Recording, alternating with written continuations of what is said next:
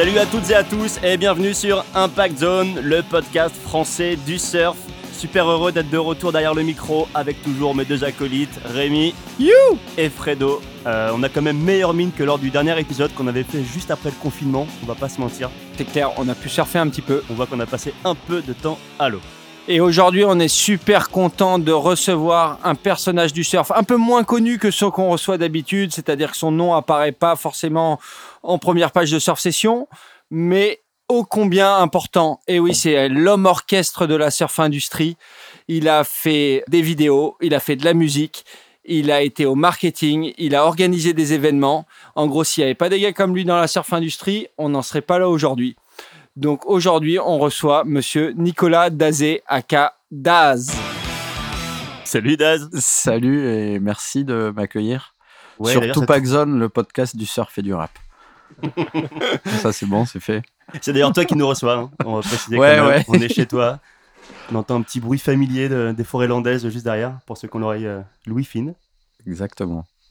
Donc Daz, comme avec euh, chaque invité, on va te demander de, te présenter et surtout de, nous expliquer comment tu es arrivé dans, le paysage euh, surf français et européen et même international.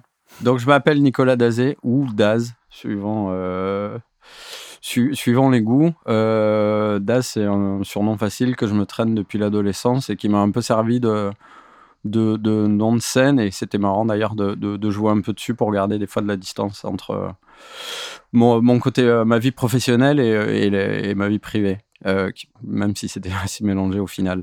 Je me suis retrouvé dans la glisse par passion avant tout. J'étais le profil typique du gars qui était pas assez bon dans les sports qu'il aimait pour en vivre, contrairement à plein de ses copains qui eux étaient très doués et qui devenaient surfeur pro, skater pro, snowboarder pro. Ben moi j'étais copain pro euh, qui fait à un moment, bah, je me dis, c'est quand même ce que j'aime, donc j'aimerais vraiment en vivre. Euh, donc je vous parle de ça, c'est voilà euh, post-bac, qu'est-ce qu'il faut faire euh, me retrouve à faire une école de commerce sans trop savoir pourquoi. C'était plus pour faire plaisir à mon père qu'autre chose. Et pendant cette école de commerce, ben, je me retrouve à Pau, qui était un choix très stratégique. Une heure des montagnes, une heure de l'océan. Donc, pour vous dire, j'ai pas souvent été en cours. Et par contre, là, comme justement, j'arrêtais pas de bouger, d'aller, euh, bah, de, surfer, d'aller rider dans les Pyrénées, euh, bah, j'ai commencé à rencontrer pas mal de gens, euh, voilà, qui, c'était l'époque où tout, tout, explosait un peu, le professionnalisme dans le surf en Europe, en France et en Europe. Pareil, il se passait exactement la même chose dans le snowboard. Donc, je me suis fait un petit réseau de potes qui, qui, qui étaient un peu les, nouveaux riders, euh, qui, qui, qui, assuraient bien, qui commençaient à avoir des sponsors et tout. On est en quelle année à peu près là? Là, on est euh, 93 par là. 93, ouais, 93. Et euh, là, je commence à faire mes premiers stages parce qu'il faut faire des stages en école de commerce. Le premier, je me retrouve avec euh, Reed Pinder et Derek O'Neill qui, à l'époque, venaient d'importer Billabong en Europe. Donc on était dans un tout petit local, euh, on était une vingtaine de personnes, dont 10 personnes au stock, parce qu'à l'époque tu gérais les stocks, euh, tu vois, comme ça toi-même et tout. Et mon stage c'était euh, un truc assez, assez cocasse, où en fait Reed m'amenait tous les soirs au Rock Food. je disais bon, écoute là, demain ça va, on faire une journée cool, ce soir on va sortir. Enfin à l'époque c'est voilà, ça résumait assez bien l'esprit. tu me ramèneras à la maison si tu veux. Ouais, c'est un peu ça, voilà, c'était un peu la mission de mon stage. Euh, et c'était un peu, ça résume bien l'état d'esprit de cette époque qui était très euh, frais, très euh, beaucoup moins de pression financière, et très spontané et très contre-culture aussi. Et je pense que c'est ça qui m'a séduit aussi dans le fait de commencer là-dedans. Donc voilà, hop, de fil en aiguille, je finis mes études. ah oui, je fais mon deuxième tâche, je, je monte une marque qui, en toute humilité, sans aucun ego, s'appelle DAS, tout simplement.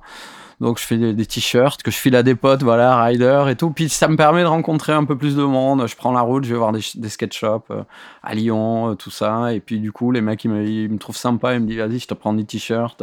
Ah bah tiens, je vais passer l'été à Osgore, je passerai te voir. Et moi, j'étais là, ouais, ben viens, dors à la maison, tu vois. Et c'était très, très spontané tout ça. Euh, et puis je finis mes études. Euh, à l'époque, je sortais pas mal parce que j'avais déjà commencé à faire mon autre vie euh, par- du côté musique, donc euh, à faire un peu le, le, le zouave derrière les platines, à faire le DJ. Et donc à l'époque, c'est vrai qu'on sortait pas mal. Et puis un soir, euh, une boîte qui existe encore, je crois, qui s'appelle le Bakoua, à 3h du matin, je rencontre un gars qui s'appelle Buffalo. qui, est, qui est maintenant l'associé d'Alain Rioux dans The Farm, qui a été mon premier employeur et qui me dit T'as le permis? Je pense que c'était vraiment 3 heures du mat. Toi aussi, J'ai- il faut que je te ramène tous les soirs. Ouais, j'ai dit ouais. Bon, pas moi. Et euh, nous, on a un truc euh, qu'on vient de lancer, ça s'appelle le Gonzo Bus. Parce que lui, ah, voilà, à l'époque, pour préciser, il était, euh, il s'occupait du marketing pour l'Europe chez Arnett, qui était la grosse marque de lunettes de l'époque, euh, qui avait un team de ouf. Donc, je suis en train un peu de spoiler ton prochain sujet. euh, Non, c'est bien ça. je te fais la transition. On fait la transition. Il y en avait entre les deux, mais, euh, mais c'est bien. La transition est bien trouvée. Tu peux continuer. Et du coup, euh, le... il, il me dit ouais, on va lancer un truc là. Et en fait, j'ai besoin d'un gars pour conduire un bus pour faire le tour d'Europe de toutes les compètes de surf, de skate, les camps d'été de snow et quelques festivals de musique. J'étais là, ouais. C'est une caméra cachée? Non, j'étais là, ouais, c'est chambé, j'ai le permis. et euh, et, euh, ouais, pourquoi pas? Et euh, je commence quand? Ben, Je pense que c'était un vendredi soir. Il me dit, bah, tu passes lundi au bureau et puis on voit ça. Et lundi, je passe au bureau et je commence vraiment à bosser. et ça, c'était, je pense, au mois de juin, un truc comme ça. Et du coup. T'as fait un euh, entretien d'embauche au Baco à 3h du matin. Ouais, ouais, ouais. Mais ça s'est vraiment passé comme ça. et, et, euh, et donc, je suis, en- je suis euh, venu au bureau, il m'a présenté son boss euh, de, l'époque. euh, et qui lui dit Ouais, ouais, il a l'air sympa, c'est bon, allez. C'était qui Philippe Vergès? Ouais, ouais, ouais, bah ouais, ouais. C'est lui qui avait, qui avait, qui avait euh, amené Arnett en Europe. Et donc, euh, là, euh, ça y est, c'est parti. euh, deux semaines après.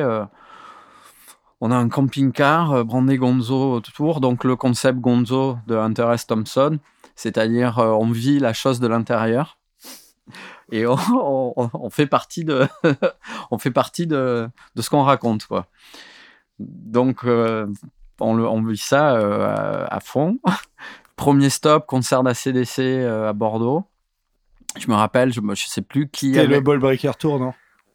Ouais, je crois. Et je sais pas comment Buff s'est démerdé. Il fait rentrer le Gonzo Bus dans l'air VIP. C'était dans un stade ou un truc comme ça. C'était en plein air en tout cas. Et donc on, on a maté tout le concert sur le toit du bus.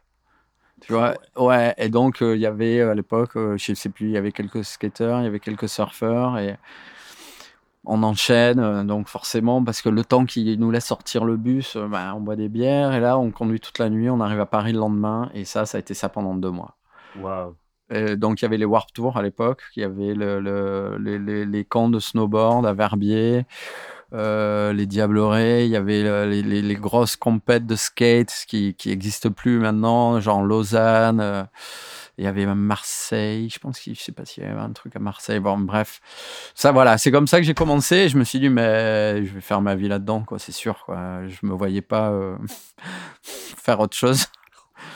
Et voilà. Alors, eh, petite question. Là, on était vers quelle année? 95 Là, on est un truc 95, ouais, 80, ouais, 95, ouais, Donc, Arnett 96. écrivait encore A-R-N-E-T.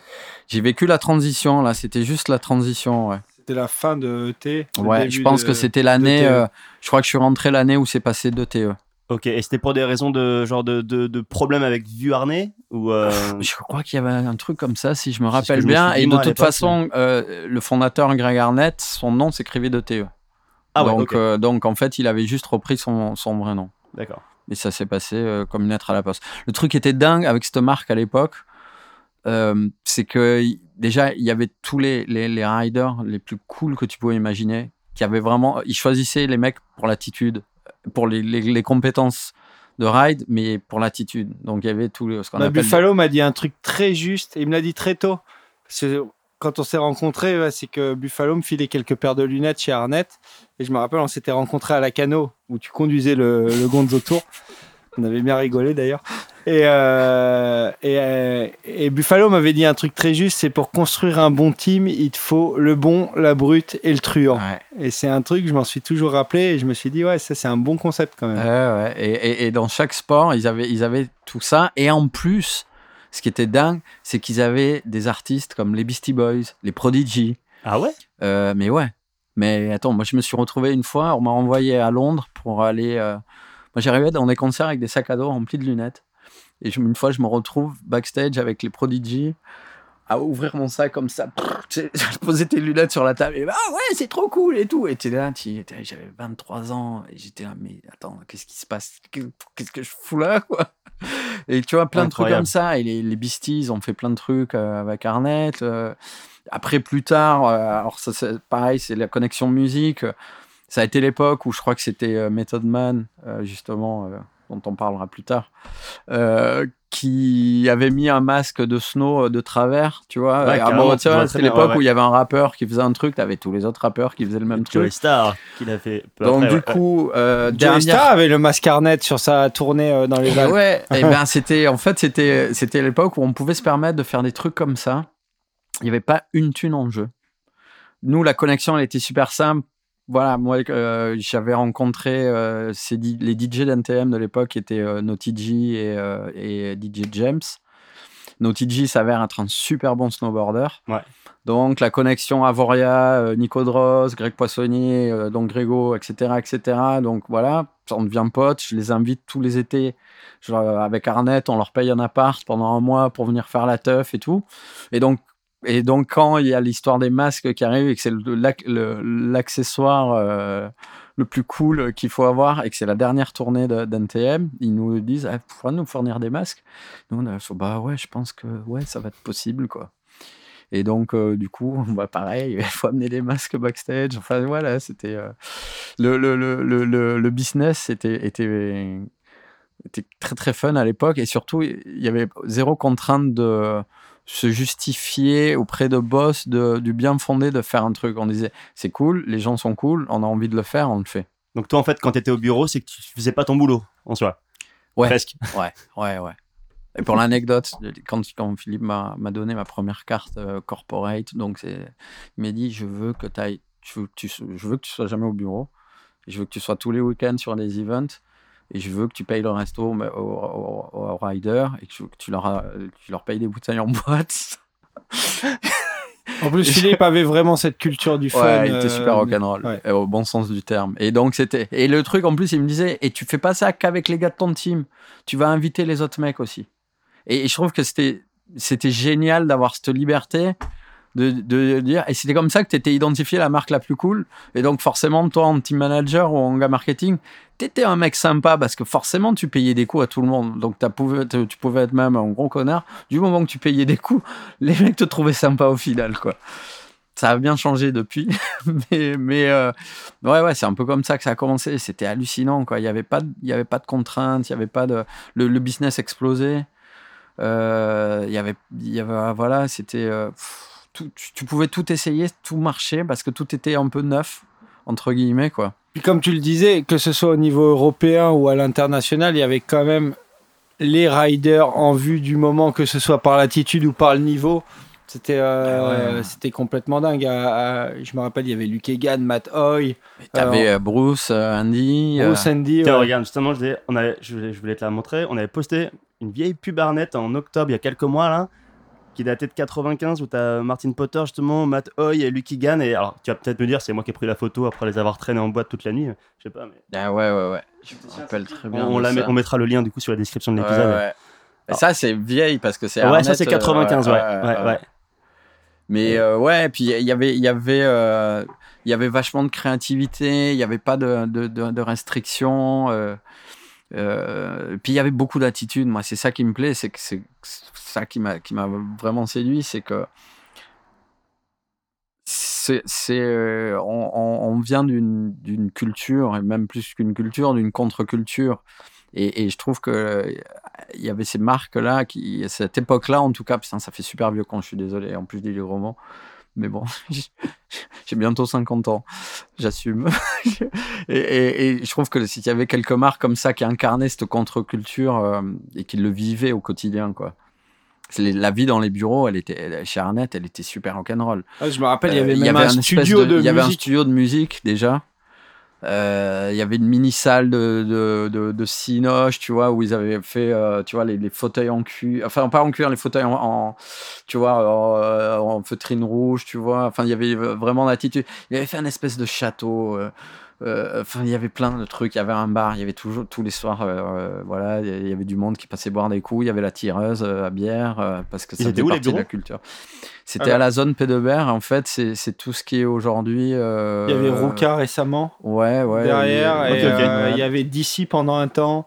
C'est à la fin de, de la première lignée de shop en, en fond de rue à Il y a eu. Nixon qui était, il y a eu ouais. plein de marques après, mais c'était c'était fat. Hein. Il y avait euh, il y avait une cinquantaine d'employés à un moment. euh, ça, euh, Ah, moi, j'ai pas du tout connu cette, euh, ce coin-là. ça a été ouais, ça a été le début de de, de, de l'âge d'or de, de, de la surf industrie quoi. Vraiment. Je te tends une perche là pour passer au truc Ouais, d'après. exactement, merci. Putain, tu, tu me casses toutes mes transitions, Non, merde. au contraire, il les jamais sur un Et, plateau. et justement, l'âge d'or, l'âge d'or de la surf industrie, c'est aussi Gliss Expo? Ouais. Et tu as été partie prenante dans, dans cette aventure. Donc, Gliss Expo, pour ceux qui connaissent pas, c'était le salon professionnel euh, des sports de glisse et qui avait lieu à Anglette, La chambre d'amour. à la Chambre d'Amour. Et c'était un truc assez énorme et où tous les stands étaient fous. Et il y avait des compètes de skate, il y avait plein de choses qui se passaient. Ouais. Alors moi je m'occupais euh, avec Morgan Bouvant, Gomor, qui était qui est euh, un grand monsieur du skate français et un très bon pote et on, on était associés à l'époque là-dessus. On, on s'occupait de la compète de skate et de toute la partie un peu euh, entertainment, c'est-à-dire les, les concerts de musique, etc., etc. Ça, c'était en plus de l'aventure. Ouais, alors ou- tu vois, ça aussi c'était un autre truc qui était, qui était chouette à l'époque, c'est que comme toutes les marques étaient spécifiques, tu vois, genre euh, toi tu faisais des lunettes, toi tu faisais des montres, toi tu faisais machin, donc déjà il y avait une énorme solidarité entre les marques et ça je trouve, je trouve que ça, ça enrichissait le côté culture, tu vois, et, les, synergies et le, côté euh, communauté, co- euh, au bon sens du terme. Et, et en plus, bah, tu disais, bah écoute, euh, moi voilà, euh, ça je le faisais un peu avant d'être embauché déjà, donc euh, chez j'avais dit, j'aimerais bien pouvoir continuer. Ouais, il n'y a pas de problème, de toute façon c'est cool, euh, de toute façon il y a tous nos riders, t'invites nous nos riders, enfin tout était complémentaire. Et du coup ça m'a un peu formaté à toujours bosser comme ça après, c'est-à-dire toujours sur un ou deux projets en, parallèle et faire en sorte qu'il y ait des synergies entre les différents projets. Mais donc Gliss Expo Festival, donc c'était la partie dont on s'occupait avec Gambor, c'était une compète de skate et des, des, des concerts en gros. Et le truc qui était hallucinant à l'époque, c'est que c'était un peu open bar, c'est-à-dire au sens où on arrivait à faire venir tous les meilleurs skateurs du monde. Donc on avait Tony Hawk qui venait tous les ans. Euh, avec, alors c'était au début du jeu, donc il était encore financièrement entre guillemets Ah ouais, accessible. Mais en plus on a, euh, alors en plus comme il était chez Arnett, moi du coup je m'occupais de lui, j'avais la double casquette, donc rencontré Tony Hawk, je me suis retrouvé à Paris avec lui à faire le, le babysitter de Riley qui est pro aujourd'hui, qui avait, euh, qui avait euh, je pense 5-6 ans à l'époque. euh, pendant que lui faisait des plateaux télé, tu vois, c'était et, donc on avait mais tous les meilleurs street skaters de l'époque, les Coston et compagnie, il y, avait, tout le monde, tout le monde, les Macrank, tout ça, qui venaient eux, ils s'éclataient, ils passaient des vacances. Nous, on faisait euh, un- le contest, donc il y avait la partie contest, mais en fait, euh, il y avait tout, tout le côté un peu euh, festif autour de ça, où les mecs, ils étaient sur la plage. euh, tu vois, la compète, c'était que ça commençait jamais avant 14 heures. Ouais, puis c'était plus un prétexte à les faire venir pour activer Ouais, leurs sponsors c'était et génial, serrer vois, des pinces à tout le monde. Et, et à chaque fois, on faisait faire les, les, les airs de street. Je me rappelle une année, c'était Jérémy Daclin qui, avait, était en charge de, créer l'air de street. Enfin, et à chaque fois, on essayait de se renouveler, de trouver des concepts un peu différents. On faisait venir des mecs, euh, des artistes. Je me rappelle une fois, on avait fait jouer Oxmo Puccino dans la patinoire de la barre. Ah ouais. Ouais, il y avait, puis il y avait plein de trucs comme ça. Et on avait bah, alors, plein de DJ qui venaient. Donc, il y avait les mecs d'NTM, il y avait Pedro Winter qui passait, il y avait Déjà. euh, Mehdi, euh, DJ Mehdi. Il y avait, enfin, il y avait, euh, ouais, ouais. Là, Ça, la c'est première toute la édition, à on était en quelle année? 97, 98 Bonne colle, là. Vers là, ouais. Ouais, par là. Ouais. Je pense, que, en tout cas, l'apothéose, c'est cette période-là. 80. Ouais, ça avait peut-être commencé en 95, un truc comme ça. Ouais, je pense, de mémoire, ouais. euh, Je pense que ça a fait je pense- 95 jusqu'à 99, là. Ça a été les, les quatre Et après, années. c'était parti à Paris. 4-5 années ouais, où, où ça a vraiment cartonné. On est arrivé même au stade où euh, il y avait l'été, euh, donc Gliss Expo était l'été en Anglette et l'hiver à Paris. Il y en a même eu une édition qui a été à Euro Disney, qui a été assez surréaliste, euh, au sens où euh, on avait accès au. on amenait les skateurs, on avait le parc pour, euh, pour les skateurs. Ça a été des, des scènes grandioses. Ouais. Et après, ouais, en, en 2002-2003, c'était, tour- c'était, ça avait changé, c'était passé sous le label ASR. Après. Ouais, voilà. Ah oui, ouais, ça, ouais, exact, ouais, ça, a été. Alors moi, j'avais, j'avais arrêté. euh, je pense que le- la compète de skate avait arrêté, mais en gros, ça, ça- cette période-là, Gliss Expo, le Gliss Expo Festival, là où, où on se marrait vraiment à faire ça, et puis, euh, et puis, puis on faisait des trucs chouettes. C'était ouais, 95, 80, 99. Ouais, moi, donc j'y suis jamais allé, comme je disais, mais je vois encore des, des- des photos dans les mags où je me souviens du stand Cana. C'est, euh, c'était n'importe quoi. Les mecs ils avaient fait des, euh, des murs avec des, des, euh, des cages à poules, en fait, quoi, Ouais, des mémoires. c'est ça, ils avaient Et, fait un euh, des poulailler photos, une les- année, ouais, c'est ça, des poulaillers. L'année les- d'avant, il l'avait fait en pied de bœuf. Ouais, Ah ouais. ouais Ouais, ouais. Non, mais les- le stand Cana, c'était, c'était, euh, c'était toujours un des highlights du, du, du salon. Ouais, c'était de la grosse attente. ouais. Et puis, et puis, ils avaient plein d'artistes qui venaient. Ben là, il y a un artiste qui cartonne qui s'appelle David Walters, qui était, qui était DJ résident. Enfin, il y a eu plein de, il y y a eu plein, plein de, gros DJ qui passaient. euh. Ah, c'était, c'était, euh, ouais, le stand Cana, c'était, ils, ils étaient super créatifs à l'époque. C'est une fois de plus euh, liberté, pas d'entrave, pas de, pas de limite. Et d'ailleurs, à l'époque, il faisait un truc qui était assez cool, c'est que le, salon du- durait 4-5 jours, tu avais 3-4 jours réservés pour les professionnels, et le dernier jour, c'était que les kids. Enfin, c'était pour les- le, le public, et il y avait tous les kids du coin qui allaient, euh, qui allaient pour euh, choper des stickers, des posters et, et des trucs comme ça. Et du coup, ça, ça diffusait vraiment bien la vibe dans la région. Et, euh, On t'y rangeait les pieds de bœuf pour éviter de diffuser la vibe des pieds Eh de ben, bœuf. Ah non, d'ailleurs, ils, à- ils la vendaient fin comme du ça, salon- ça finançait le. Ça finançait Ils le- vendaient. Ah, non, ils n'avaient pas besoin de financer. à la fin du salon, tu voyais tous les skateurs qui partaient avec les pieds de bœuf dans les poches et tout. Non, mais c'était surréaliste. Et c'est, c'est, euh, mais euh, c'est marrant parce qu'un un salon comme ça aujourd'hui, je pense que ça marcherait pas. Tu crois? Non, ouais. Parce que, enfin, non, oui, je me le mec qui se contredit. Oh, je sais pas. Euh, non, parce que c'est vrai qu'il y a eu des tentatives, mais, mais c'est plus dans les codes de, de consommation. C'est même pour les marques, c'est, c'est, c'est plus la même, le même contact euh, avec, avec le, le- leurs consommateurs, avec, euh, avec leurs fans. T'as les réseaux sociaux qui ont pris énormément le. T'as la- l'aspect digital, tout ça qui a vachement remplacé en fait le- ce côté physique. Là-bas, t'as une bonne chose que ça n'existait pas à l'époque, par contre, vu ce que tu nous racontes depuis tout à l'heure. S'il y avait eu Instagram et tout, ça aurait été, euh, ça aurait pas été la Ah, même. mais moi, je, je- ouais, je pense qu'il n'y aurait pas eu. euh, Oui, là, à l'époque, c'était. euh, tu prenais un photographe pour do- documenter tes trucs. Mm. Ce que tu faisais, mais ça sortait deux, trois mois après, et tu avais du recul dessus, et tu pouvais choisir, et tu Tu contrôlais. Tu, tu, euh, voilà, nous, on avait. euh, C'était génial. Pour en revenir, alors je rebondis euh, sur, sur le Gonzo Tour, on avait Dimitri Coste, qui est devenu un, un énorme photographe et un très bon pilote de moto. qui C'était son premier job de, de suivre le Gonzo Tour. Euh, il avait 16 ans. tu vois le truc, déjà, on était, on était bien au niveau du droit du travail et tout. Je pense qu'il n'avait pas de contrat, rien. Et, euh, et, euh, et puis, c'est pas comme s'il picolait tous les soirs à l'é- à l'époque, euh, comme tout le monde. Mais, mais tu vois, il y avait une liberté créative. Tu vois, les photos qu'il avait faites, c'était, c'était du vrai gonzo de journalisme. Tu vois, il travaillait les trucs au fichier et tout. Enfin, il y avait.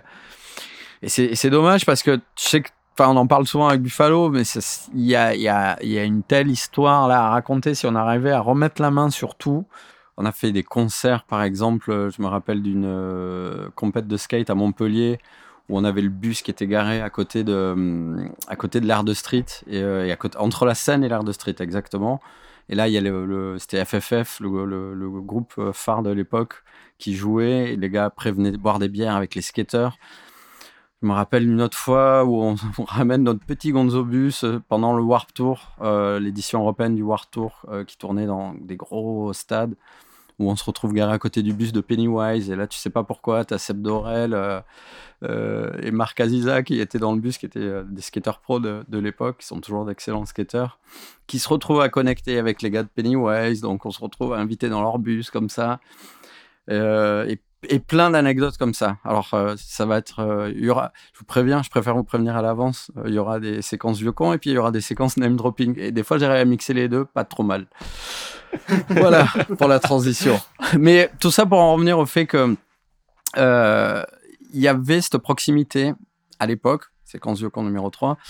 Euh, qui était, qui, était, euh, qui était vraiment chouette parce qu'elle était vraiment spontanée et naturelle. Et je pense qu'aujourd'hui, ce serait très compliqué d'avoir, d'avoir, euh, de retrouver cette même liberté. Juste déjà parce qu'il y a les, réseaux sociaux, parce qu'il y a Instagram, parce que tu vois que, que ces mecs-là, aujourd'hui, ils se protègent vachement plus, ils sont beaucoup moins accessibles, que chacun est dans son job. Toi, tu es là, toi, tu fais, es là pour faire euh, le marketing, toi, tu es là pour euh, l'artiste, toi, tu es là pour faire les, les RP, etc., etc. Et tout est vachement plus formaté. Bref. Non, mais c'est complètement vrai ce que tu racontes par rapport aux, aux réseaux sociaux, notamment. Et j'ai une anecdote qui est, assez marrante. C'est euh, Quick Pro France 2010, euh, Rock Food, donc les grosses soirées du Rock Food de l'époque. Et il y avait Andy Irons qui était là. Qui, pareil, a fini la compète, donc euh, était à peu près dans le même état que tous les autres.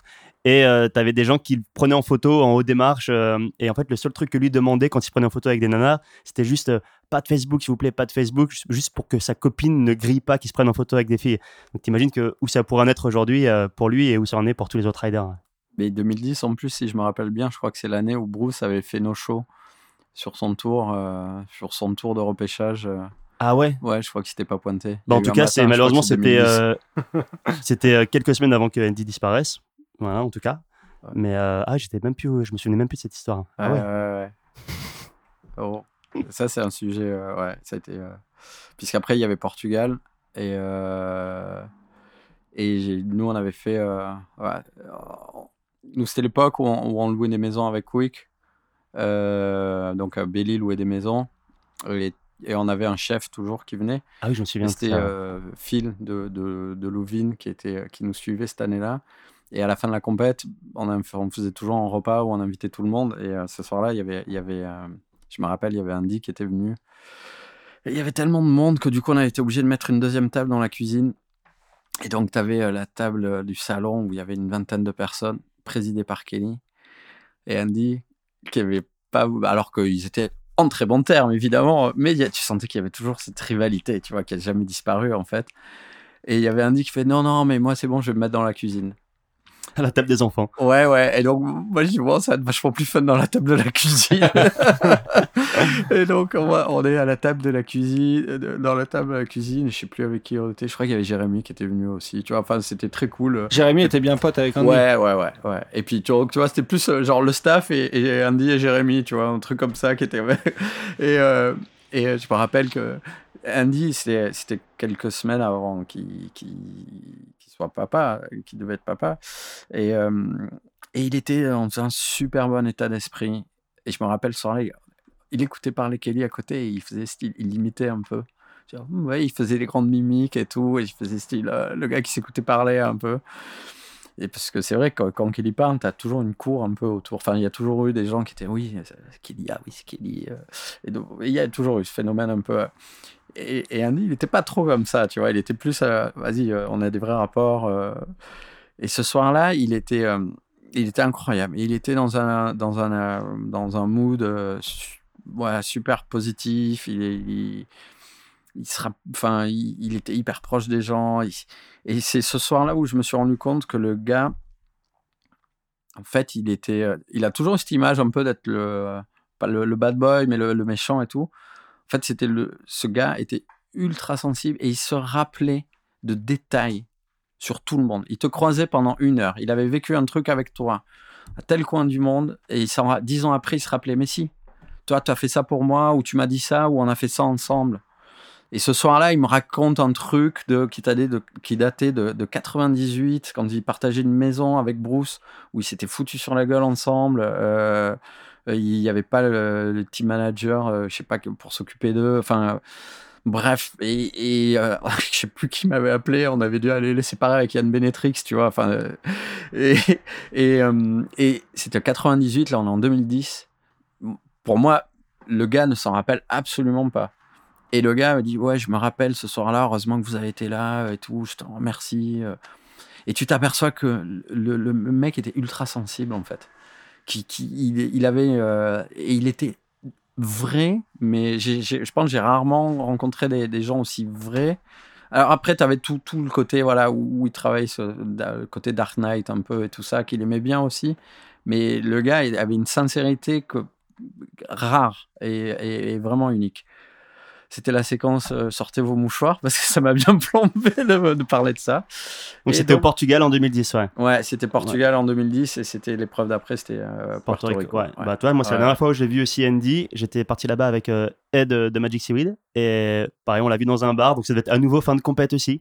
Et tout le monde en grande forme, nous et eux et donc lui quoi.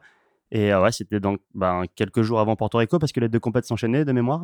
Et, et voilà quoi. Ouais, c'est ça. Et là, il était au Portugal, il était. Euh, je me rappelle, après, on était sorti avec euh, lui, pote, je sais plus qui, on était quelques-uns. On était allé boire un coup dans un petit bar euh, à côté de la maison. Bar, là. Et, et, je me rappelle, il discutait avec tout le monde. Il était. il, était, il parlait que du fait qu'il allait être papa. il était à fond là-dessus. voilà, c'est tragique ce qui s'est passé après.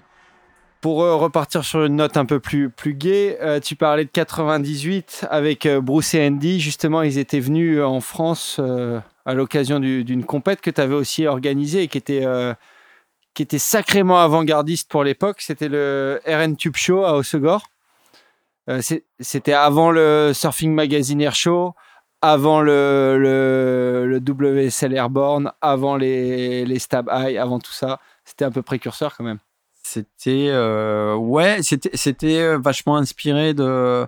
Je pense que c'est la, période où il y avait Transworld Surf, le magazine qui venait de sortir, qui était une mini révolution quand même à l'époque, qui cassait un peu les codes de surfing, surfer euh, magazine, qui était qui traitait le surf d'une façon beaucoup plus skate, en mettant beaucoup plus de photos de l'air. C'était une période où où il y avait l'arrivée de les manœuvres, de toutes les manœuvres aériennes et qui, il y avait énormément de débats de fond à l'époque sur est-ce que c'est du surf ou pas. Aujourd'hui, bon, on a, on a, on a, depuis, on a eu. D'ailleurs, en, France, on était sacrément en retard là-dessus. Oui, mais, mais euh, entre autres, la faute à certains médias français de l'époque qui, qui, avait un peu tendance à considérer le, tout, le air game comme quelque chose qui ne faisait pas partie du surf. Je pense euh, les médias et, euh, et tout le système surf euh, fédéral un peu national et fédéral à l'époque, c'est-à-dire que ouais. Alors toi, tu étais plus dedans que moi à l'époque. moi, j'avais tendance déjà à faire un air, c'était ouais. Ce que nous racontait Romain Lollet au micro, c'est que si tentait un air, il fallait que sur la plage il fasse 10 pompes ou 25 pompes, je sais plus, mais c'était la, punition. Ah, même, euh, même sur les critères de jugement, limite, euh, tu faisais 3, 3 rollers bien agressifs où tu aurais eu un 7, tu finissais par un air, tu prenais un 5 parce que tu avais osé euh, blasphémer le surf. Quoi. Ouais, mais ça, ça a été valable aussi au niveau mondial pendant longtemps. Même si les gars, par contre, sur leur free surf, ils, apprenaient quand même, ils développaient leur, leur, leur air game, mais là en France, c'était puni quoi. Ouais. Et ben justement, nous on a trouvé ça chouette. et donc avec euh, mon acolyte euh, Morgan Bouvant, une fois de plus, euh, Yann Bénétrix, Seb Saint-Jean et, et, Bruno Débauché, on s'est dit un soir, voilà, sûrement autour d'un barbecue, on s'est dit, mais on n'a qu'à faire. Alors c'était à l'époque où il y avait aussi des événements un peu hors format, comme la Quick Cup par exemple. Euh, avec tout ce mouvement qu'on appelait le, crossover à l'époque. Euh, on s'est dit, voilà, nous, avec Morgan, on avait cette compète de skate et euh, on trouvait l'esprit super intéressant. Et on voyait bien qu'il y avait toute une, une partie des surfeurs pros qui, eux, se retrouvaient pas dans, les dans le format de compète traditionnel, comme les Ozzy Wright, beaucoup de surfeurs de Volcom à l'époque, justement, qui eux avaient fait un team très euh, avant-gardiste, euh, un peu pour, pour la période. Donc, nous, on avait euh, à l'époque, Morgan bossait beaucoup avec. bossait pour, Arne, pour Ethnis, pardon. Moi je, moi, je faisais beaucoup de choses avec Volcom. donc on a, on les avait sollicités les deux, donc et eux ils avaient dit bah ouais on va faire, allez on vous suit et on a monté cette compète qui s'appelait le R1 Tube Show où on dit on va noter que les airs et que les tubes. le concept hyper simple. Euh, on a fait ça trois ans. La, dernière année, on a arrêté parce qu'on n'avait pas eu de vague, mais les deux premières éditions, elles étaient, euh, elles étaient assez folles. Euh, il nous arrivait plein d'anecdotes. Déjà, euh, un groupe de potes qui, qui, qui monte une, une compète comme ça, on a, on a vraiment rigolé. et puis c'était, c'était, on avait fait on avait, je me rappelle, on avait mis une tente sur la plage et on était allé chez Emmaüs, on avait rempli un camion, on avait récupéré plein de vieux canapés, des, vieilles, des vieilles lampes et tout, et on avait fait ça. C'était, on, on avait un branding minimum. Mais par contre, on avait cette ambiance-là où, euh, où tu pouvais euh, voilà, passer ta journée. Euh, forcément, il y avait à manger, il y avait à boire, et les gens venaient déconner, il y avait de la musique, et, et tout était pour casser un peu les codes très complètes de l'époque. je me rappelle, le format, c'était plus un format skate, donc c'était des poules de six surfeurs en même temps, et tout le monde surfait plusieurs fois. Et, et puis, surtout, on disait des conneries au micro. Enfin, il y avait les gars venaient plus pour l'ambiance, mais entre bah, les connaissances d'un tel, plus un tel, plus un tel, on s'est retrouvé à avoir euh, bah, Bruce, Andy, euh, Nathan les Fletcher. Euh, il y avait tout, tout le team voilà, Volcom de l'époque, comme Ozzy Wright, Mike Morrissey, Dave Post, Simon Young, qui, était devenu team manager après pour Volcom. Et par contre, c'était aussi un truc qui était déjà important à l'époque, c'est que c'était pas une compète de, entre guillemets de Gohom, mais qu'il fallait que les, Français, les Européens aient leur place. Donc on avait, on avait ouvert des, je crois qu'on avait fait un, une espèce de trial pour faire gagner. Enfin, il y avait des, des, Européens qui étaient invités direct. Je me rappelle Sancho. Euh, je sais plus qui, je pense Didier aussi, enfin je sais plus qui trop, euh, Laurent sûrement. Bah, déjà, tu avais, euh, avais, le Pro Junior de Cap-Breton. Et il y avait le Pro Junior euh, en, même, temps, ce qui d'ailleurs n'avait pas du tout plu à Pierre Agnès, qui, qui je m'étais fait pris un bon savon parce qu'on avait calé ça le même week-end, que ça avait un peu foutu le bordel. Ouais, donc tous ceux qui étaient plus en liste pour le Pro Junior se pointaient à, à la compète qui était au CUNU. Ouais, ouais, on avait fait ça au CUNU. Euh, et, puis c'était, voilà, et après on restait sur la plage jusqu'à 3h du matin. Euh, il y avait des groupes qui, euh, de, de, de, rock qui jouaient. Enfin, c'était, c'était assez fun. Ouais, bien avant-gardiste, comme on le dit maintenant, c'est. bah, maintenant, c'est la norme, en ouais, c'est la norme. c'est dans la, enfin, les airs déjà, c'est la norme, et les compètes d'air, c'est limite le truc le plus attrayant sur le site de la WSL. Donc, bravo. tu parlais d'un autre event juste, juste avant où tu as pris parti C'était euh, la Quick Cup Ouais, ouais, Quick Cup, c'était vraiment. Euh, pareil, c'était quelque chose qui correspondait à une, période où, il y avait euh, un peu ce mouvement crossover, au sens où il y avait des, des, riders qui étaient hyper doués dans pas que dans une discipline, mais qui des mecs comme Nathan Fletcher qui à l'époque était hyper fort en, en, surf évidemment, mais qui était très bon skater, très bon snowboarder, euh, et qui du coup aimait bien passer de, l'un à l'autre. Et, Quick à l'époque avait bien capturé ça, et créé cette compète qui sur alors sur les premières éditions c'était juste surf et snowboard. Et c'était rigolo parce que je, me rappelle, j'étais vraiment gamin, je crois que j'avais 18 ans sur la première qui se faisait à la manger en Anglette, ou qui était dominée par tous les snowboarders pro australiens. Et tout le monde était en plaque, et c'était plus la période du slalom, donc c'était un bank slalom. Et après, ça a évolué vers une épreuve un peu plus euh, freestyle. Et là, la dernière année à la Mongie, c'était plus un gros border cross avec des Voilà, ouais. C'était déjà passé. C'est là où il commençait à y avoir Mathieu Vincent, euh, Don Grego, euh, des mecs comme ça, des freestylers qui commençaient à la faire. Et après, l'épreuve est passée aux arcs et, et Quick a intégré le skate. Et là, c'est devenu un truc super intéressant, pas que pour l'ambiance, mais aussi en termes même de performance. Et il y avait un casting, je crois que sur la dernière édition. Euh, alors, il y avait Sean White. Il y avait Sean, bon, il y avait euh, Sean White, Mathieu Crépel, il y avait Danny Way, il y avait les, les frères Fletcher, il y avait. Euh, je me rappelle. Omar Hassan. Ouais, exactement. Enfin, il y avait, il y avait d'autres très très bons skateurs. Enfin, il y avait, il y avait euh, John Cardiel, je crois, qui était là aussi. Enfin, il y avait un plateau de, de dingue. Et d'ailleurs, c'est marrant parce que c'est là où ça avait switché, où c'était plus forcément les surfeurs snowboarders australiens qui gagnaient. Et c'était plus les freestylers californiens qui dominaient l'histoire. je crois que cette année d'ailleurs c'était euh, je crois que c'est Omar qui avait gagné et Nathan qui fait euh, Fletcher Nathan a gagné deux, fois ou, ou, Nathan qui a gagné Omar qui faisait deux mais, mais c'est vrai que c'était euh, le, freestyle euh, avait la part belle. Et après, et après ce, qui était, ce qui était dingue, c'est que c'était. Euh, il y avait tout le côté un peu pareil, festif, communauté.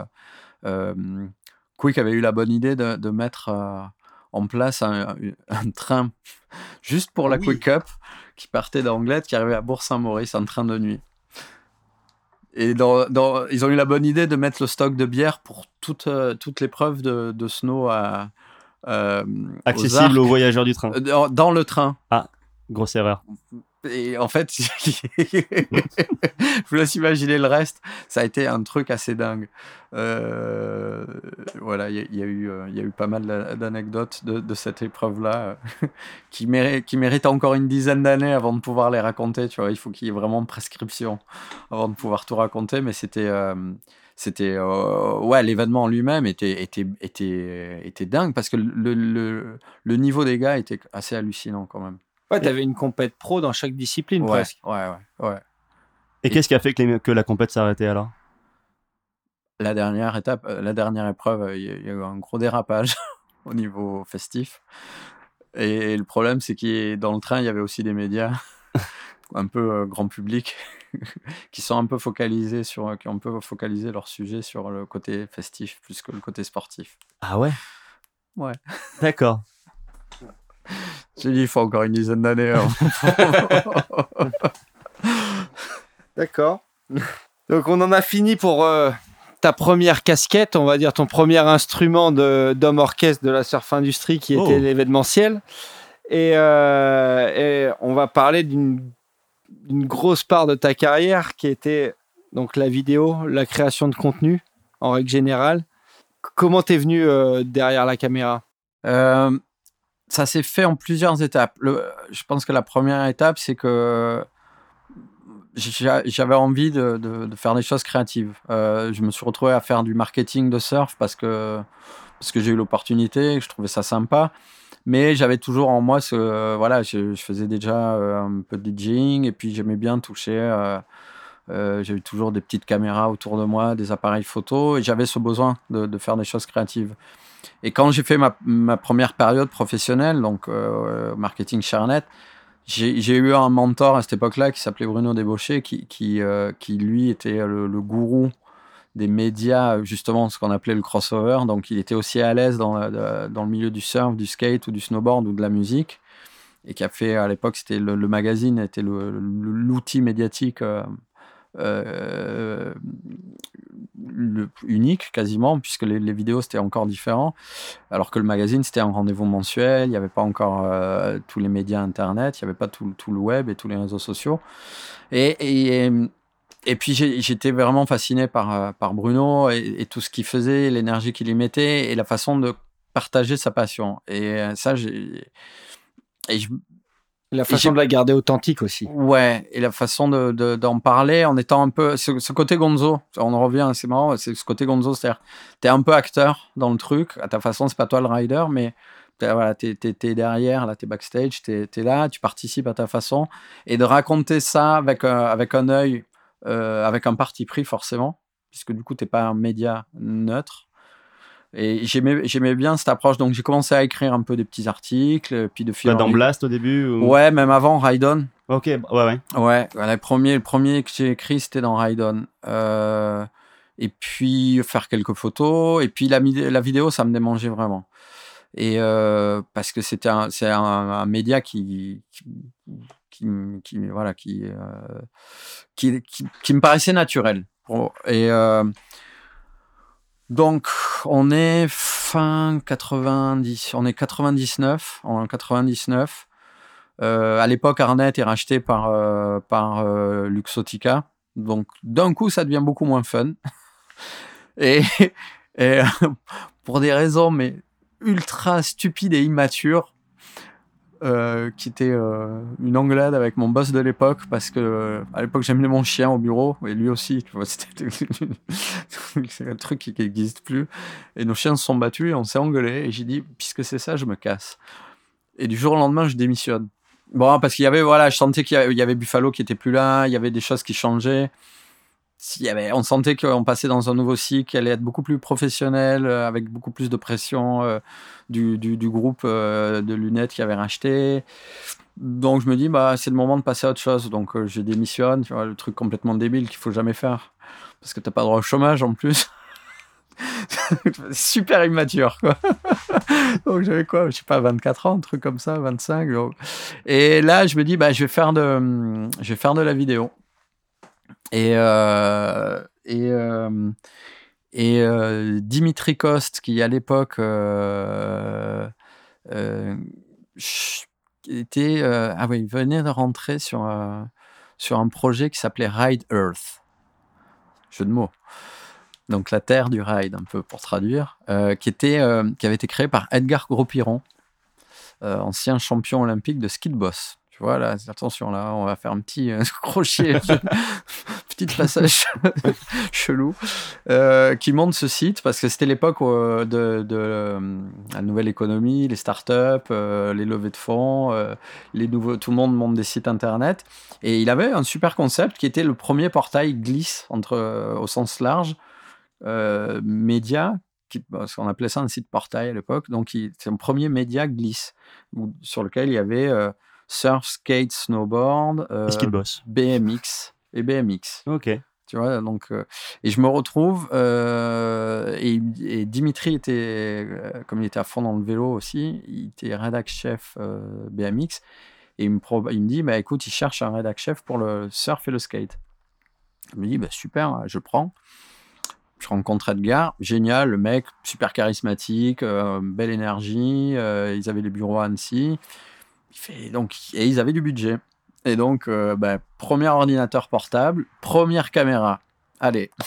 Et de là, voilà, c'est parti. Donc, je me retrouve payé à suivre mes potes pour aller filmer leurs sessions. Donc là, c'était l'époque où bah, je traînais pas mal avec Mickey, Sancho, Pujol, etc., etc., tout le crew, ce qui allait devenir Eu- Euroforce, mais tout le crew des, des meilleurs surfeurs euh, français, euh, puisque on habitait tous, euh, on habitait tous à Osgore. euh, et, euh, et c'est génial, là, cette période, 90, à partir de ouais, 99, là, je me lève tous les matins. le premier truc, c'est appeler Mickey, Sancho, Puge, Didier, pour savoir où ils vont surfer pour aller filmer avec eux. Et à l'époque, en fait, oh, ça s'est fait un peu, voilà. Et moi, je faisais des petits, petits papiers, enfin, des, petites piges pour, pour ce site, mais je me disais, là, je commence à avoir beaucoup de matière, il faut, il faut en faire quelque chose. Et à l'époque, en fait, la vidéo n'était pas vraiment un média, euh, il n'y avait, pas vraiment de vecteur pour, euh, pour les, les- de, réseau de diffusion. Et d'ailleurs, comment se comportaient les surfeurs euh, par rapport à ça? C'est-à-dire que eux, leur métier à l'époque, c'était plus faire des compètes et des photos et des pour les photos mags. pour les pubs. Comment ils étaient réceptifs à ton boulot par rapport à ou ça se jouait juste à l'affectif parce que tu étais leur pote? Ben, en fait, ce moment-là, c'est le moment où il y a eu la génération momentum. Donc, Mickey, Fredo, tout ça, tous ceux qui font les compètes euh, internationales, ils voient ce qui se passe, Laurent, tout ça, ils voient ce qui se passe aux US avec ce crew. Et ils connaissent tous un peu euh, Taylor Steele ou Rob ou machin. Ils connaissent tous les, ils connaissent les mecs déjà de, du crew Momentum. Donc ils disent, ah ben ça y est, on a notre gars qui va nous filmer. Donc en fait, avec eux, ça se passe naturellement, hy- hyper bien, hyper vite, en disant, ben regarde, on, on regardait le modèle Taylor Steele aux US, et on se dit, ben on va faire la même. Ah, parce qu'à l'époque, il y avait que des photographes sur la plage. Il n'y avait pas de mecs qui sortaient les caméras à chaque fois. non, ou- mais Ouais, moi, T'en euh, avais deux trois, mais les projets étaient toujours, c'était pas dans l'esprit euh, Taylor Steele. il y avait personne qui allait filmer sur la plage Tous le matin, jours, voilà. comme tu avais à l'époque euh, Sylvain Cazenave, C'est ça, ouais, Bernard voilà. Testemal, euh, euh, Alex Laurel euh, après, Ti- Timo Jarminen, euh, Eric Chauchet, tous ces mecs-là qui arrivaient, pareil, qui appelaient, elle est où la session? Donc un coup c'est la gravière, un coup c'est la benne, un coup Ouais. c'est... euh, Quand il y avait des Euh, projets, genre une vidéo sur ça ou quoi, là, il y avait des gars, mais si- sinon, il y avait y personne avait- qui allait Que à la filmer ju- commande, quoi. en fait. Ouais, Voilà, juste ouais. pour faire de la banque image en fait. Donc ça commence comme ça. Moi j'ai ma caméra, j'ai mon temps libre et, et- et j'ai mes potes qui surfent hyper bien. Donc très rapidement on se dit il faut qu'on en fasse quelque chose. Euh, et donc c'est l'époque où, Taylor sort toutes ses vidéos, on- qu'on mate tous en boucle. Et là on se dit bah vas-y on va faire la nôtre. Et, puis ça, s'est enchaîné très très vite. Euh, de là, ses premiers trips à Hawaï, euh, je me retrouve dans la chambre de Pujol, qui lui avait à l'époque, qui logeait à la Pipe House, qui appartenait encore à Jerry Lopez, qui a été vendu après à Volcom, qui avait la chambre du haut. Ah ouais, il était en Mais c'était tellement un papa à Hawaï, tu vois, qu'il était, euh, il avait ce niveau de statut social qui était le seul, euh, comme ça, à avoir cet accès-là. Parce que lui, ça faisait 15 ans déjà qu'il passait tous ses hivers à Hawaï. Ouais, ouais, ouais. Donc il avait gagné ses, ses- ses grades d'acceptation. Euh, c'était voilà 99, je Voilà, pense, c'est ou plus- 98. C'est plus que de l'acceptation. Ouais. et donc moi je me retrouve à deuxième avoir- étage, t'es le baron, quoi. Ouais, et moi j'avais le, le, le, le matelas à ses pieds. euh, premier trip à Hawaï, comme ça, là, tu à la vue, je filmais des fois du balcon, là. Des sessions de pipe de dingue. Et euh, j'avais une toute petite caméra Sony à l'époque, tu vois, c'était du DV, euh, c'était dégueulasse, euh, mais on s'en foutait. Parce que déjà, on, ca- on capturait des moments que personne d'autre capturait, quoi. Moi, c'est ça. Donc, tu te retrouves à filmer les, les- les sessions de dingue à, à la Gravière ou à la, à la Chapelle à l'époque, à, la- à la Benne, qui marchait très bien. Et on était euh, 4-5 mecs, ils étaient 4-5 mecs dans l'eau, moi sur la plage, toujours avec un photographe. Un coup c'était Sylvain, un coup c'était. euh, Parce que là, il y avait un peu plus de concurrence. Et c'est là où, où, euh, où euh, je trouve Mi- Mickey, tout ça, ils étaient assez malins parce qu'un coup, ils, ils savaient qu'il fallait naviguer parce qu'il y avait, il y avait plusieurs magazines. Il y avait à Timo pour Surf Europe, Sylvain pour Ouais, Surf Session, Surf Europe Chauchet pour existait- Trip Surf. ouais. Ah, 2001-2002, non? Ouais, ça commençait, voilà. Ouais. Tu vois, c'était les débuts. Donc, ils savaient un coup appeler l'un, un coup appeler l'autre, des fois appeler les deux quand c'était très bon, tu Ouais, vois. ouais, Ouais, et puis sur le type de session aussi. Et c'était. Alors après, les mecs m'appelaient à moi parce qu'ils avaient capté que moi, de toute façon, j'étais, j'étais sur tous les bons plans parce que j'avais pas de concurrence, quoi. Mais, euh, mais ça s'est enchaîné comme ça. Et, euh, et c'est marrant parce qu'on a, on a commencé un truc qui n'existait pas du tout, pour le coup, en, en Europe, quoi. Et du coup, toute cette, tout ce, ce stock d'images là, t'en as fait quoi alors? Ben, euh, donc le projet Riders, au bout d'un moment, il, il périclite parce que je crois qu'il n'y a pas de deuxième levée de fonds. Et puis c'était trop précurseur, je pense, pour l'époque. Tu diffusais sur euh, les images sur Riders dit, ou- bah, à l'époque, avec le débit que tu avais, tu Ouais, pouvais diffuser une vague, quoi. Donc tu t'écrivais un petit article et tu mettais une vague en vidéo qui était ultra compressée, euh, dégueulasse. Euh, tu faisais quelques frame grabs, euh, tu quel- quelques captures d'écran pour faire à la limite une séquence parce que ça passait plus. Mais techniquement, tu pouvais pas mettre plus. Donc c'est ça qui c'est ça qui a encore plus motivé mon envie de faire un format vidéo. Et pour vous dire que je parle de quelque chose qui est tellement vieux que ma première vidéo elle est en VHS. Séquence vieux con numéro 4. Le mec qui fait des films qui sont tellement vieux qu'ils sortent en VHS. Et donc cette première vidéo, c'est Faitouni. Faitouni. Ah, et Faitouni est sorti en VHS. Ouais, Ah ouais, ok. ouais, ouais, ouais. C'était juste à l'époque, euh, euh, à l'époque de la transition. T'avais les premiers, ouais, c'est- ouais, c'était. Euh... T'avais les premières, les premières grosses productions qui sortaient et en D- DVD et en VHS. Et après, voilà, mon projet, mon projet suivant, il est sorti en, en DVD. Et sur, sur alors qui étaient, euh, qui étaient les surfeurs dedans? Euh, donc il y avait un crew de surfeurs qui avaient leur part. Puisque nous, on bossait ça comme, euh, comme des vidéos de skate, tu vois, comme des vidéos de snow. Donc chacun bossait sa part. Ouais, là, t'es leur style finalement. Ouais, aussi, ouais, ouais. Et ça, je trouvais ça génial parce que les mecs se tiraient la bourre et tout. Et puis, ah, vas-y, il faut rajouter une session, il manque de vagues. Donc, le, le, le crew qui avait, qui avait euh, sa part, bah, c'était Mickey, euh, Fred Robin, Didier Peter, euh, Laurent Pujol, Sancho et Jérémy Jérémy, Flores ouais, sa pour sa première part alors qu'il avait seulement 13 ans. Et la petite séquence euh, shorebreak à la Ouais, Fitenia. exactement. Où il se fait, il se fait défoncer par le shorebreak en essayant de sortir. Et, euh, et après, t'en avais qui étaient dans le film, mais qui n'avaient pas les parts complètes. Donc c'était Patrick Bevan, Thiago Pires, Boris Le Texier, et puis plein d'autres gars. Il y avait, je me rappelle, il y avait Goni, euh, il y avait euh, Jean Sartou, il y avait plein, plein de Seb Saint-Jean, Yann Benetrix, tout ça, qui étaient, qui étaient là. Et après, on avait des guests puisque on avait nos potes euh, avec qui on voyageait et c'était notamment des potes de, Pujol. Donc il y avait Strider, euh, il y avait euh, bah, Bruce, Andy, avec qui on avait chopé des sessions de, de dingue. Genre, je me rappelle, il y a une session à Aliva euh, où il y avait juste euh, cinq mecs à l'eau, dont euh, Andy, euh, bah, il y avait Laurent, je pense, je pense et Sonny Garcia et Bruce et je sais plus qui, deux trois autres mecs. C'était un Aliva d'anthologie. Donc voilà, mais le, noyau dur, c'est euh, Mickey, Fredo, Didier, Sancho, Puge et Jérémy. Et est-ce que, comme pour Taylor Steele, les mecs venaient assister au montage avec toi Ouais. Et ouais, ouais. Ah ouais, on se les fait vraiment, on se les fait vraiment entre potes, euh, au sens où, alors tout le monde n'a pas eu le même niveau d'implication, mais Sancho et Pujol, je pense qu'ils ont assisté à toutes les étapes du montage, parce qu'en plus les trois, on était tout le temps ensemble. Euh, mais ils étaient tout le temps derrière moi quand je montais. Mickey a été super impliqué sur sa part. Euh, tu vois, ça, dépendait un peu des, profils de, chacun, mais tous, ils ont choisi leur vague. Déjà, c'était, ma, règle, c'était que tous, ils ont validé leur vague. Je ne mettais pas une vague qui n'était pas validée par un surfeur. Et j'ai continué à faire ça pendant des années, d'ailleurs. C'était une espèce d'éthique euh, que je m'étais imposée, que, euh, voilà, c'était...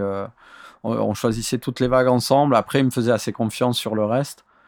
Euh, sur la musique, je les guidais un peu. J'essayais toujours de prendre des, choses qui correspondaient forcément à leur personnalité, mais, là, il me, laissait pas mal de liberté. Après, surtout le côté créatif, Faitouni, c'est euh, une énorme bouse de débutants au sens où je chope Final Cut euh, juste pour l'occasion, je sais pas m'en servir et j'apprends à m'en servir au, au, fur et à mesure que je monte le projet. Ah, il y a un effet qui est rigolo, vas-y, on va le mettre là. Donc le split le machin, le truc, ça, n'a aucun sens. C'est, c'est, ça ne ressemble à rien, c'est dégueulasse, ça mal vieilli, mais j'ai beaucoup euh, d'affect pour ce projet-là quand même. Et est-ce que, comme pour Taylor Steele, euh, il y avait un peu le fight entre les surfeurs pour savoir qui allait avoir la dernière part? Dernière part, ouais. Mais ça, j'ai fait en sorte que oui. Dès le début. Ça, j'ai très vite compris que si je voulais un peu euh, motiver les gars, il fallait euh, leur faire comprendre que y a les deux parts les plus importantes, c'était souvent la première, la dernière. Et euh, ouais, ouais, ouais, ouais, ça a été, ouais, ouais. Y a eu Et donc, rafraîchis-nous la mémoire, qui l'a eu? Mickey. Mickey la dernière. Ouais, ouais. Bah, c'était le, le, le, le, boss après. Et la, première, c'est Sancho. Et la première, c'est Sancho qui, qui s'était énormément impliqué. Et ça a été, euh, la, la, pour la première, il y a eu Sancho et Puch qui se sont tirés la bourre un peu. Euh, et on, euh, il y avait, c'était un peu le, le, le Jedi le jeu, et le et Luke Skywalker, quoi, qui, qui s'est tiré la bourre pour la première part. Et c'est marrant que tu dises ça parce qu'au final, quand tu regardes dans le paysage du surf français, ça a été un peu les deux exemples de professionnalisme en termes de free surf. Ouais. Euh, Pujol qui est arrivé avec tout son background américain et qui a apporté tout ça, ce, se mettre en valeur dans les médias, et Sancho qui a pris le relais et qui est ce qu'il est aujourd'hui, euh, un des surfeurs les plus médiatiques euh, dans le paysage européen. Mais Laurent, il a même amené à tout le monde. Il a, ça a été le, mentor de Sancho au début de sa carrière, puisqu'il a, il a pris sous son aile à Hawaï sur les premiers trips. Euh, mais, mais même Laurent, euh, c'est lui qui est arrivé, comme tu l'as dit, avec ce côté américain, puisque lui, il a grandi en Floride. Donc déjà, il, il, avait tout ce réseau de tous les surfeurs floridiens, les, les Hopgood, les Lopez, Kelly, qui connaissaient tous très bien. Il avait été au, au collège et il a fait les compètes avec tous ces gars-là. Et, surtout, lui, ce qu'il a amené en Europe, qui n'existait pas vraiment, c'est ce côté média, de dire, toi, en surfeur pro, tu dois intégrer ce côté média. C'est pas que les résultats de compète. Et, là, il a été ultra précurseur.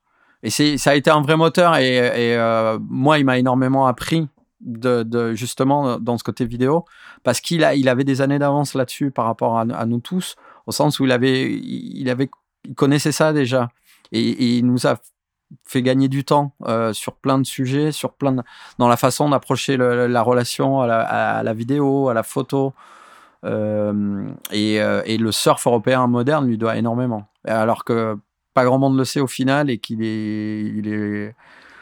C'est pour ça, ça fait plusieurs épisodes peu, que je le dis, mais, mais, ouais, mais là-dessus, mais, mais il a énormément apporté. Euh, et parce qu'à l'époque, en plus, il faisait les compètes et qu'il qui, qui a vu venir le, le, le, le côté free surf très tôt et qu'il a très vite switché sur le côté free surf et, et, euh, et après il a ouvert le, le, le, boulevard enfin après des mecs comme Sancho enfin Sancho euh, puisque Sancho était le premier euh, pur produit free surf puisque lui il a pas fait de compète. Enfin il a essayé mais bon c'était ouais, pas, son truc. c'était pas son truc il s'est arrêté très vite. Par contre euh, voilà lui il a fait euh, alors que Laurent a un parcours en parallèle compète et free surf alors que Sancho ça a été le premier vrai free surfer français payé pour ça.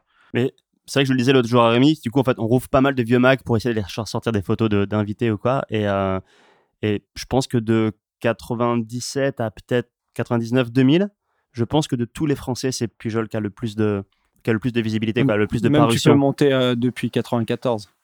Ouais, alors du coup, oui, je ouais, commence à partir de l'âge où moi j'ai commencé à avoir des Macs, 95 exactement, je sais pas trop avant. Mais et c'est vrai, si tu devais faire une comparaison, je pense qu'il y a lui, tu as Didier forcément qui apparaît, qui a son paroxysme et qui après redescend, Mickey qui arrive. Mais tu vois, les mecs montent, descendent, et en fait, lui est toujours là. Et, euh, et ça a duré quand même un paquet d'années. Et du coup, ouais, c'est ce que t'expliques. Finalement, il n'y a pas de hasard. C'est qu'il se bougeait aussi pour, pour arriver à ça. Mais parce qu'à l'époque, lui, il avait compris que quand il y avait une bonne session, il fallait appeler le Ouais, média. Il fallait appeler le, le photographe et lui dire Hey, je vais surfer là-bas, viens. Et lui, il, il était hyper dur avec, euh, avec nous, au sens où Viens, merde pas ma vague, tu vois. On est là pour bosser. On est un team. Et il a vachement éduqué toute, toute la génération des, des Mickey et tout ça, qui eux avaient tendance un peu, au début, à évi- Enfin, c'était les photographes qui leur couraient après et ils leur mettaient un peu des vents. Et même, même moi, au début, il me- il m'aurait- il- il mettait un peu des vents. Bon, ils nous trouveront. Ils nous trouveront. Et puis, ah, mais mince, j'ai eu des bombes, c'est dommage que personne l'ait eu. Alors que Laurent, lui, c'était je serai là-bas à 7h30, t'as intérêt à y être. Et il a, euh, moi je me rappelle quand, euh, quand mon- le premier trip à Hawaï, euh, qui, qui m'aura marqué à tout jamais, euh, et qui m'aura éduqué sur la- ce que je suis devenu plus tard en tant que filmeur et, réalisateur, c'était en gros, bon, t'es pas là, t'es pas en vacances ici, moi je vais risquer ma vie à prendre des vagues à pipe et à backdoor. Je vais pas en prendre vague. beaucoup Mm. parce que c'est un fight, c'est difficile. Je vais pas en prendre beaucoup. Si t'en rates une, l'aéroport il est là-bas. Ah ouais, comme ça. Un peu, un peu, petit coup de pression. Ouais, tu m'étonnes. Mais c'est bien parce que du coup, bah, moi j'étais sous pression en permanence, tu vois. Et ça t'arrive en plus d'emmerder. Et ça t'arrive en plus d'emmerder des vagues. C'était, euh, mais mais ça m'a éduqué et, et tout le temps où j'ai continué à filmer, je- j'avais j'avais ça m'a façonné. Dans, ma carrière de filmeur après, au sens où à la fin, je pouvais dire, euh, quand j'ai commencé à bosser avec des, mecs comme Kelly et tout, je pouvais lui dire, voilà, moi j'ai un taux de réussite de 98%. C'est-à-dire, si tu prends 100 vagues dans la journée, je vais t'emmerder deux. Parce qu'il y a des fois où ça arrive, le changement de batterie ou des trucs comme ça, ou des problèmes techniques, ou un truc qui fait que. Mais, moi, ça me traumatisait. J'en faisais des cauchemars la nuit si je ratais une vague. Et ça arrive. Et ça arrive à tous les filmeurs, tous les photographes. C'est un cauchemar. C'est un cauchemar. Ou le problème technique. Le truc, tu sais que tu as la vague et tu as une merde derrière technique. Les, les rares fois où c'est arrivé, c'est c'est un- une tragédie. C'est horrible à vivre. Et tu sais pas comment tu vas le dire au mec. euh. Mais pour ça, pour en revenir à Pujol, ça a été un, un moteur pour nous tous à l'époque, au sens où il avait ce côté pro. Euh, il avait quelques années d'avance sur, sur le surf professionnel européen et il a vachement infusé ça à tous le, les surfeurs qui arrivaient derrière. Quoi. Et quel regard tu portes euh, sur, euh, sur sa carrière derrière l'objectif maintenant, qui s'est reconverti comme photographe puis filmeur? Le regard que j'ai sur sa carrière aujourd'hui, je, n'ai euh, admiratif. Laurent, ça reste toujours un, super bon pote, un de mes meilleurs potes. euh, et c'est, euh, j'admire comment il a su se, réinventer. parce que quand il est arrivé en France, il était, il était ricain. Il avait même l'accent un peu, comment il parlait français et tout. Et là, aujourd'hui, voilà, il, est, père de famille. il, fait une super belle carrière. Moi, je, suis impressionné comment il a su se réinventer derrière la caméra. Je trouve que c'est- un beau, c'est une démarche qui n'est pas évidente.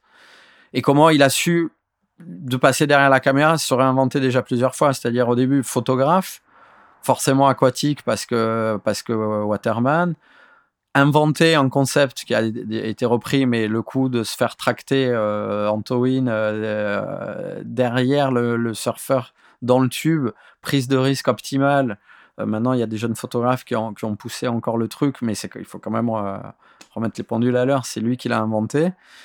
Euh, notamment avec euh, Jérémy, avec Shane Dorian, euh, avec Ellie, Mm. avec Sancho, avec Oui. Justine Dupont. Celle de Justine est grave. Et faire ça et se dire, eh ben bon, ok, le, le business évolue, la photo, bon, eh ben on va, on va, on va s'acheter une raid et puis on va commencer à filmer dans l'eau. Et aujourd'hui, c'est quand même le seul gars euh, qui filme à Nazaré Dans l'eau. Dans l'eau. Euh, alors bon, c'est jet ski. Il a, il a nagé au début, les premières sessions, il a nagé là-bas quand même.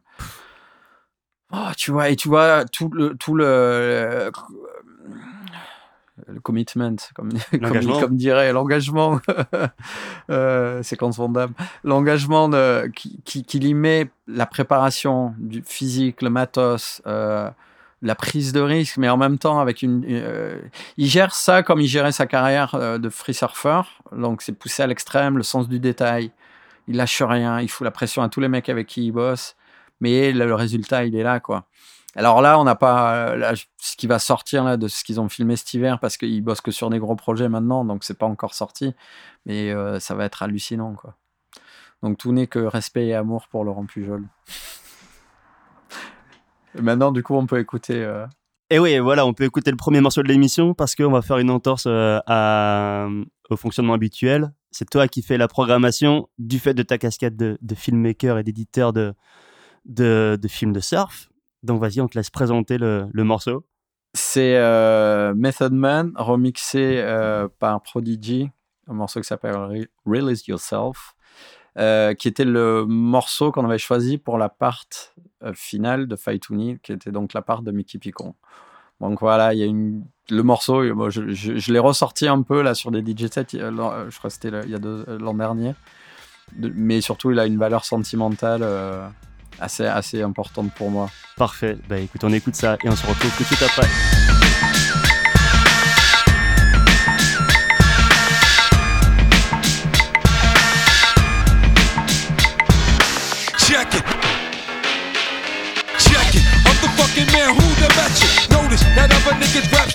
Bogus. Doodoo compared to this versatile voodoo. Blazing the stuff that ain't nice stimulation inside ya. Cause I be that house of provider, providing the rhyme that be deep as the facade and adventure. Niggas need to test they freaking picture for the sickness that be spreading with the quickness. Remedies, cousin, I be doing on my enemies. Penalty, then I drink 40s to their memories. Emotion, coursing through your town street vicinity. Blood smoke in the air reveals my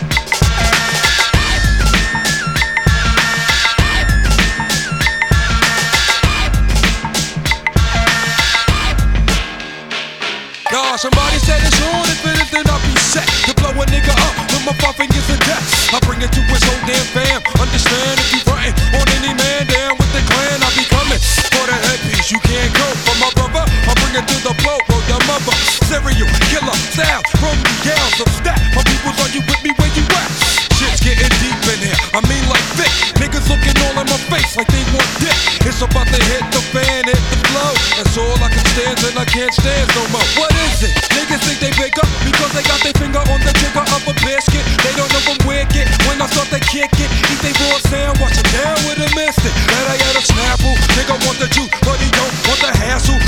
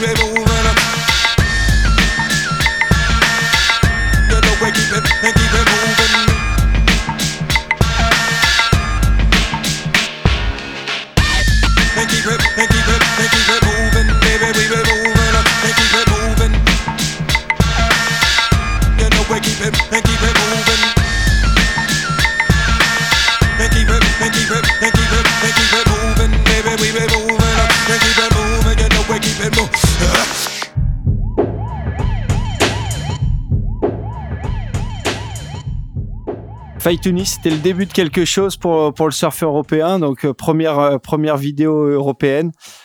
Ça, ça faisait du bien parce que c'est vrai qu'on se nourrissait des, des vidéos ricaines et, euh, et de voir que ça pouvait aussi arriver sur notre continent. Ça montrait vraiment qu'il y avait du niveau et c'était top. Et tu as continué après ça? Ouais, après, on a continué sur, sur d'autres projets. Après, je crois que l'étape d'après, qui, qui euh, dans, ce projet-là de, de faire des films, ça a été ma rencontre aussi avec Vincent Karlazik. Parce que quasiment tous les projets suivants ont été faits avec euh, Vincent, qui aujourd'hui est le, réalisateur euh, que l'on ne présente plus, euh, mais qui à l'époque, euh, je crois que c'était 2003, mais justement cette époque-là, ça c'était méthode, méthode surfing que tu tiens dans ta main pour les, auditeurs qui ne nous voient pas. C'était le premier projet sur lequel on a bossé ensemble, en même temps que, Catalyst, qui était un film commandité par la marque Gotcha. Et euh, donc je prends Vincent euh, un peu sous mon aile au sens où euh, voilà il sortait de l'école, de- il avait fait une école audiovisuelle, jeune rebelle à l'époque, Toujours. Déjà. ça n'engage que toi. Non, je, plaisante. Et, euh, et euh, mais par contre super doué quoi. Je vois direct euh, que le mec techniquement me défonce. et en fait c'était génial parce qu'en fait je, donc je le prends un peu là, voilà dans, ma boîte et puis euh, et puis il me, fait énormément progresser. Il était hyper exigeant. Un peu euh, comme Pujol pouvait être exigeant, mais là j'avais un gars qui bossait pour moi et qui me mettait à l'amende en permanence.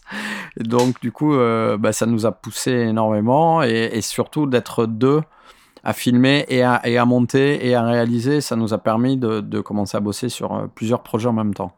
Et c'est cette période un peu début des années 2000 de transition au niveau des médias aussi. Jusque-là, le, photographe était le média le plus important. Et là, c'est l'explosion des vidéos, des supports vidéo. Et donc, euh, dans le package euh, médiatique, on, inclut désormais le vidéaste. Et petit à petit, on commence à gagner du terrain sur le photographe. Bah, c'est vrai qu'il y a toujours cette compétition un peu à cette période-là qui, était, qui avait la priorité un peu. Parce, parce que des fois, on faisait des choix de spots quand tu allais euh, surfer. Alors, tu avais le photographe qui disait Non, mais voilà, on va à tel spot, c'est la meilleure photo et tout. euh. Et puis, il nous dit Ouais, mais en vidéo, euh, c'est pourri parce que tu as juste un micro-barrel et puis derrière, il n'y a rien. Alors que si on va sur cette vague, tu peux avoir le barrel et derrière, tu peux avoir les manœuvres. Et tu vois, c'était, on, se, on se mettait un peu sur la gueule à l'époque avec, euh, avec les photographes. Et est-ce que tu avais aussi une affaire de priorité sur le, le choix de positionnement de, de ton objectif? Mais bien sûr. Mais bien sûr. Mais bon, on sait qui a gagné à la fin. mais ouais, ouais, ouais, non, mais c'était au début, c'était toi, t'es derrière, allez, je veux même pas t'entendre. Et il y en a qui étaient durs. Je dirais pas non, il y en a qui étaient durs. Par contre, il y en a un à qui je veux rendre hommage parce qu'il a toujours été adorable euh, avec moi. Et pareil, tu sais, voilà, ma vie professionnelle a été jal- ja- jalonnée, pardon, de, rencontres et de, de mentors. Et, euh, et Sylvain Cazenave, que vous avez déjà eu euh, sur Impact Zone, il, a été incroyable avec moi, notamment mon premier trip à Hawaï où il m'a connecté avec plein de gens. Et quand il voyait que j'étais un peu trop sous pression de, shooter avec les boys, il me prenait, il m'amenait euh, dîner à Aliva, des trucs comme ça, ou il m'amenait en ville. Et, il a été d'entrée super bienveillant euh, avec, avec moi et avec toute cette euh, jeune euh, génération. Alors qu'il y avait d'autres photographes à l'époque qui voyaient plus ça d'un mauvais œil ou qui, se sentaient un peu en concurrence. Après, tout est rentré dans l'ordre et euh, tout le monde est devenu pote. Mais, euh, mais c'est vrai qu'il y a eu des moments un peu. euh, ouais, un peu de friction, on va dire. Et il y a une autre histoire de pote qui a donné naissance à un beau projet. c'est le projet Euroforce. Alors, c'est une histoire de collectif et ça a aussi donné lieu à, à un film, le film d'Euroforce. Tu peux nous en parler un peu? Ouais, Aeroforce, c'était vraiment une ch- chouette aventure à l'époque. En gros, on est, on euh, mi- milieu des années 2000, fin des années 2000. euh, et la scène surf européenne, elle, évolue considérablement, au sens où on passe de, des années 90, où chaque pays se tire la bourre euh, sur le, ce qui s'appelait le PSA à l'époque, le circuit européen. Donc c'était bah, les Français contre les Espagnols, contre les Portugais, contre les Anglais. Et, Et puis là, d'un coup, en fait, le circuit devient vraiment international euh, avec l'apparition des, QS et tout ça. Et, euh, et on s'aperçoit que naturellement, il y a des connexions, tu vois, euh, entre certains surfeurs français, espagnols, portugais, avec des éléments multinationaux au milieu qui font des liens comme des, des Patrick Bevan ou des Eric Rébière, que tu sais même plus quelle nationalité ils ont, parce qu'ils sont absolument euh, bilingues ou trilingues. Et, l'idée vient vraiment, de- le- le noyau fondateur, c'est vraiment euh, Mickey, euh, Thiago, Patrick, Eric, euh, qui eux sont sur le QS à l'époque et, et on sent qu'il y a une énergie autour de ça. On sent que, que d'un coup, en fait, c'est plus euh, les pays européens les uns contre les autres. L'idée de Reforce, en fait, c'est de dire on est tous ensemble. Voilà. Et c'est comme il y a le, le, le, le, contingent australien sur les QS, comme il y a le contingent brésilien où ils étaient vachement soudés. euh, ils, se, ils se supportaient les uns les autres, tu vois, ils s'encourageaient. D'un coup, on se dit, ben, en fait, nous, on a tout ça sous la main, là, mais il faut qu'on le, qu'on le concrétise un peu plus, qu'on qu'on l'amène à l'étape supérieure, au sens où on va lui mettre un nom, on va packager ça un peu, et, euh, et, ça va drainer, euh, ça va drainer euh, cette énergie, et ça va aussi motiver les surfeurs plus jeunes.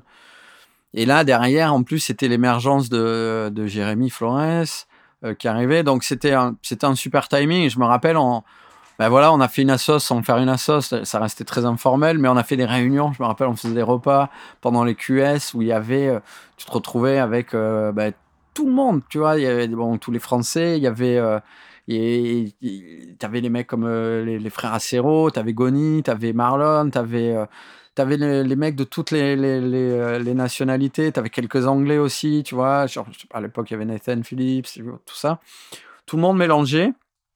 Et du coup, ça crée une, une énergie différente. Et, et effectivement, les surfeurs arrivent avec cette, ce supplément de force sur les compètes.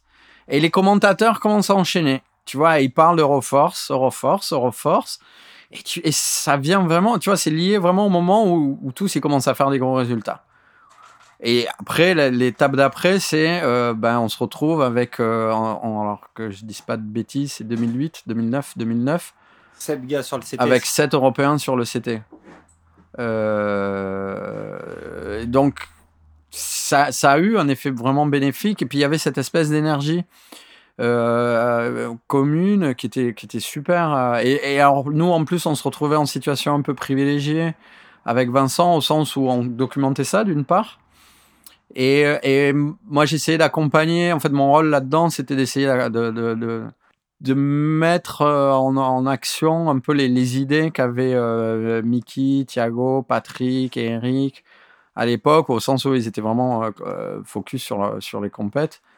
Et que moi, j'étais un peu à, à, les aider à packager tout ça, à faire des t-shirts, à faire un logo, plus tard à faire une vidéo ou à organiser un petit, un petit meeting, euh, histoire que tout le monde échange entre eux. Mais voilà, ça allait pas plus loin. Mais, mais euh, moi, j'adorais être au milieu de cette énergie-là et de, profiter de, de, de, tout ça. Et puis, puis il y a vraiment eu des, super moments. Euh, toutes les victoires euh, sur les QS, euh, ben voilà, il y avait ce côté collectif. On fêtait tout ça, on fêtait ça tous ensemble. Il y avait une vraie synergie. Et, et, puis on a essayé de concrétiser ça aussi avec, avec un, documentaire là-dessus. Au final, qui s'est plus tourné vers un film de surf. Parce que parce que ça c'était un gros projet pour nous avec Vincent et en même temps c'est une mini déception au sens où on n'a pas sorti le projet qu'on voulait euh, qu'on voulait sortir sur le film Reforce qui était sorti avec Surf Europe à, l'époque en, en, 2007 parce qu'en même temps on a eu euh, ce contrat de, dingue qui a changé un peu le, cours de nos carrières euh, de produire et réaliser une saison de rêve pour Canal+ financé par euh, Quicksilver, présenté par Vicente Lizarazu. Name dropping, en veux-tu, en voilà. Euh, c'est suivre la carrière de Jérémy Flores sur sa première saison euh, sur, le, sur le CT. Qui se termine en plus en apothéose avec un titre de Rookie of the Year. Exactement. Donc, du coup, ouais, pour finir sur Euroforce, en tout cas sur le, le, le projet de film, projet a été un petit peu avorté du fait qu'il a fallu passer assez rapidement à ce, ce projet hors norme là. De... Ouais, c'est ça. En fait, quand ce projet nous est tombé dessus, franchement, on est, on est, euh, on savait pas trop dans quoi on s'embarquait. On n'avait jamais travaillé sur des formats comme ça. Là, on était, on était vraiment sur du docu télé. Quelque chose qu'on n'avait jamais fait. Nous, on faisait des films de surf, tu vois, jusqu'à présent. Donc, il fallait déjà, euh, on avait énormément de pression là-dessus. Donc, on a décidé de, d'an- d'anticiper la sortie du film Euroforce. Et euh, moi, j'aime beaucoup parce qu'en termes de qualité de production, pour l'époque, on était vraiment sur des standards euh, qui étaient, pas trop mal. Le, niveau de surf était dingue. Il nous manquait ce petit supplément d'âme que qu'on aimait bien, qui était, qui était important pour nous. Et je trouve que on- ça reflétait pas cet esprit de groupe, cette énergie. Alors après, moi, j'ai eu ma petite revanche puisque 2008-2009, euh, j'avais proposé à Quicksilver justement de réitérer l'aventure Euroforce. en- Et c'est là où, avec un format différent, qui était, de- bah, c'était un peu le début des blogs, euh, des formats courts où on pouvait diffuser sur le web. Et donc, on avait fait une série de webisodes, c'était comme ça que ça s'appelait à l'époque, qui s'appelait Euroforce encore, où on suivait les, les, les surfeurs européens du CT. Et qui tombait bien parce qu'ils étaient presque Et tous chez Quick. Ouais, et, mais, et Quick avait été là-dessus parce qu'ils ils avaient dit, ben, euh, moi j'avais dit, oh, si on parle Euroforce, il faut parler de tous les surfeurs euh, européens, pas que ceux qui sont chez Quick, et Quick avait dit ok. Et je trouvais ça chouette de leur part, euh, moi je bossais pas encore chez Quick à l'époque, je trouvais ça super de leur part de dire, bah ouais, on va parler aussi des surfeurs qui sont pas sponsor Quick dans ce projet-là. Et comment est arrivé le projet Une saison de rêve alors? C'est vous qui l'avez initié ou, ou ils avaient tombé dessus Non, pas du tout. Euh, ça a été, euh, ça a été un peu. euh, moi, je bossais pas mal déjà avec euh, avec Quicksilver. Et puis Quick avait soutenu tous nos projets depuis depuis le début. Faitouni, moi, sans Pierre Agnès, il n'aurait jamais vu le jour. C'est lui qui m'a aidé et, et à boucler le budget avec, avec Omar Arif à l'époque et et à distribuer le film parce qu'il il avait été, euh, il nous avait donné un coup de pouce énorme. euh, Il m'avait donné un coup de pouce énorme à l'époque, au sens où il m'avait ouvert la distribution d'Omarif. Ah Donc on avait pu vendre via Omarif dans, euh, enfin, on, j'avais, j'avais pu euh, C'était bénéficier la branche de ça. technique de Quicksilver. Ouais, Ouais, ouais, puis il l'avait ouais. fortement recommandé à tous les surf shops. Il a, il- ouais, voilà. Donc euh, forcément, ça m'avait permis de rentrer dans mes frais sur ce projet-là. Donc euh, déjà, euh, premier coup de pouce, et il y en a eu plein d'autres après de, de- de sa part. Euh, encore un mentor dans, dans ma vie. Très, très, un rôle très important dans ma vie.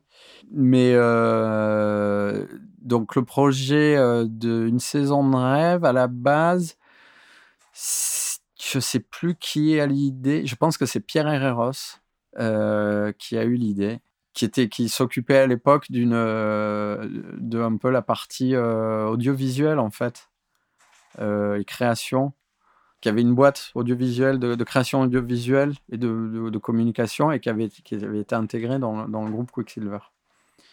Et après il s'occupait de plein d'autres choses, de partenariats et tout, mais à cette époque-là, je, pense que c'est lui qui avait eu cette vision-là et surtout qui avait eu la connexion avec Canal+ via Bichente. Et Bichente, c'était un moment où lui, il voulait justement développer le côté production audiovisuelle. Et là, il voyait là une opportunité de- de- d'associer son autre passion, qui le surf, avec la télé. Et de bénéficier de sa notoriété, euh, qui est toujours, euh, qui est toujours euh, actuelle.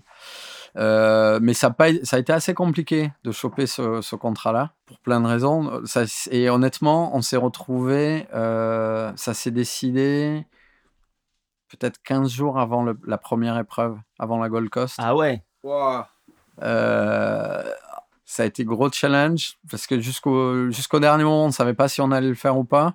Et quand ça s'est vraiment décidé, je me rappelle, euh, je crois trois jours avant de, de partir en Australie avec Vincent, on est monté à Paris pour acheter des nouvelles caméras. Genre, on n'est pas assez armé, faut aller s'équiper Ouais, ouais, maintenant. Ouais, ouais, là, ça y est, c'est du, c'est du niveau télé. Donc, à l'époque, c'était pas les Red encore, c'était euh, c'était des Panasonic, qui, qui était le standard un peu du, du surf. On est monté ouais, trois jours avant de prendre l'avion. On est redescendu, on a fait l'aller-retour dans la journée, je me rappelle. On est, allé acheter le caméra, on est revenu, on a commencé à essayer de, voir si on pouvait les, appréhender un peu, les, les comprendre. On ne les avait jamais touchés. Donc on s'est retrouvé, je me rappelle la première nuit où on est arrivé sur la Gold Coast, euh, on n'a pas dormi.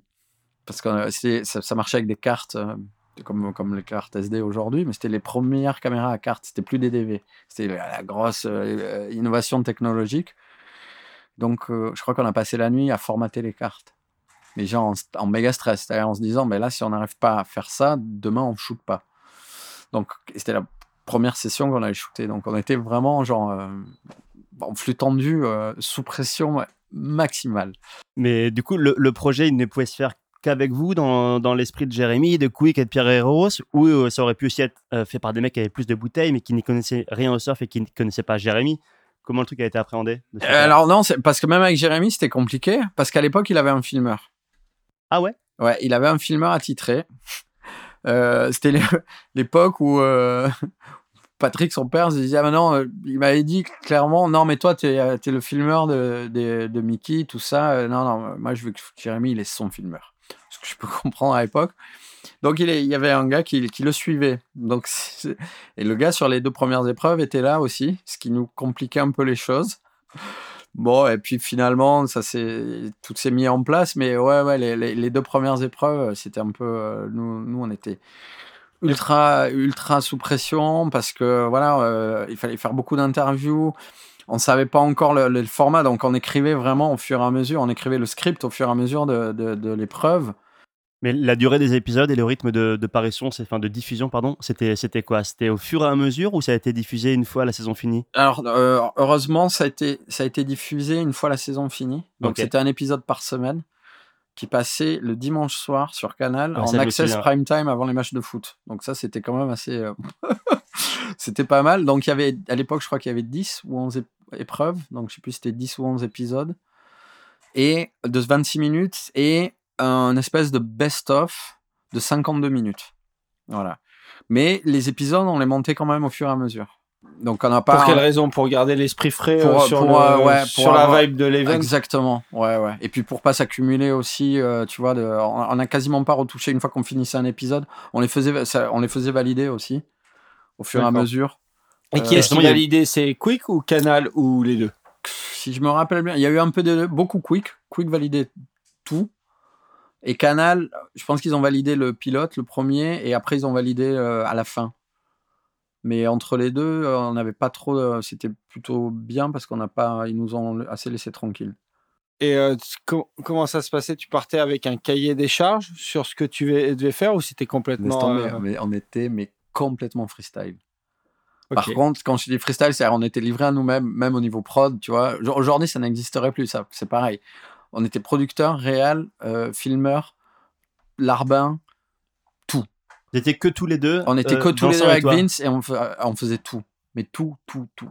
Et les prises de son, euh, quoi, c'était. Bah, euh, celui qui. on ou- Ouais, ouais, ouais, ouais. On Ouais. avait micro-cravate. euh, ouais, ouais, parce que ouais, ouais, on n'avait pas de sondier à l'époque. Ouais. euh, donc, euh, micro-cravate, euh, double angle à chaque fois sur les interviews. euh.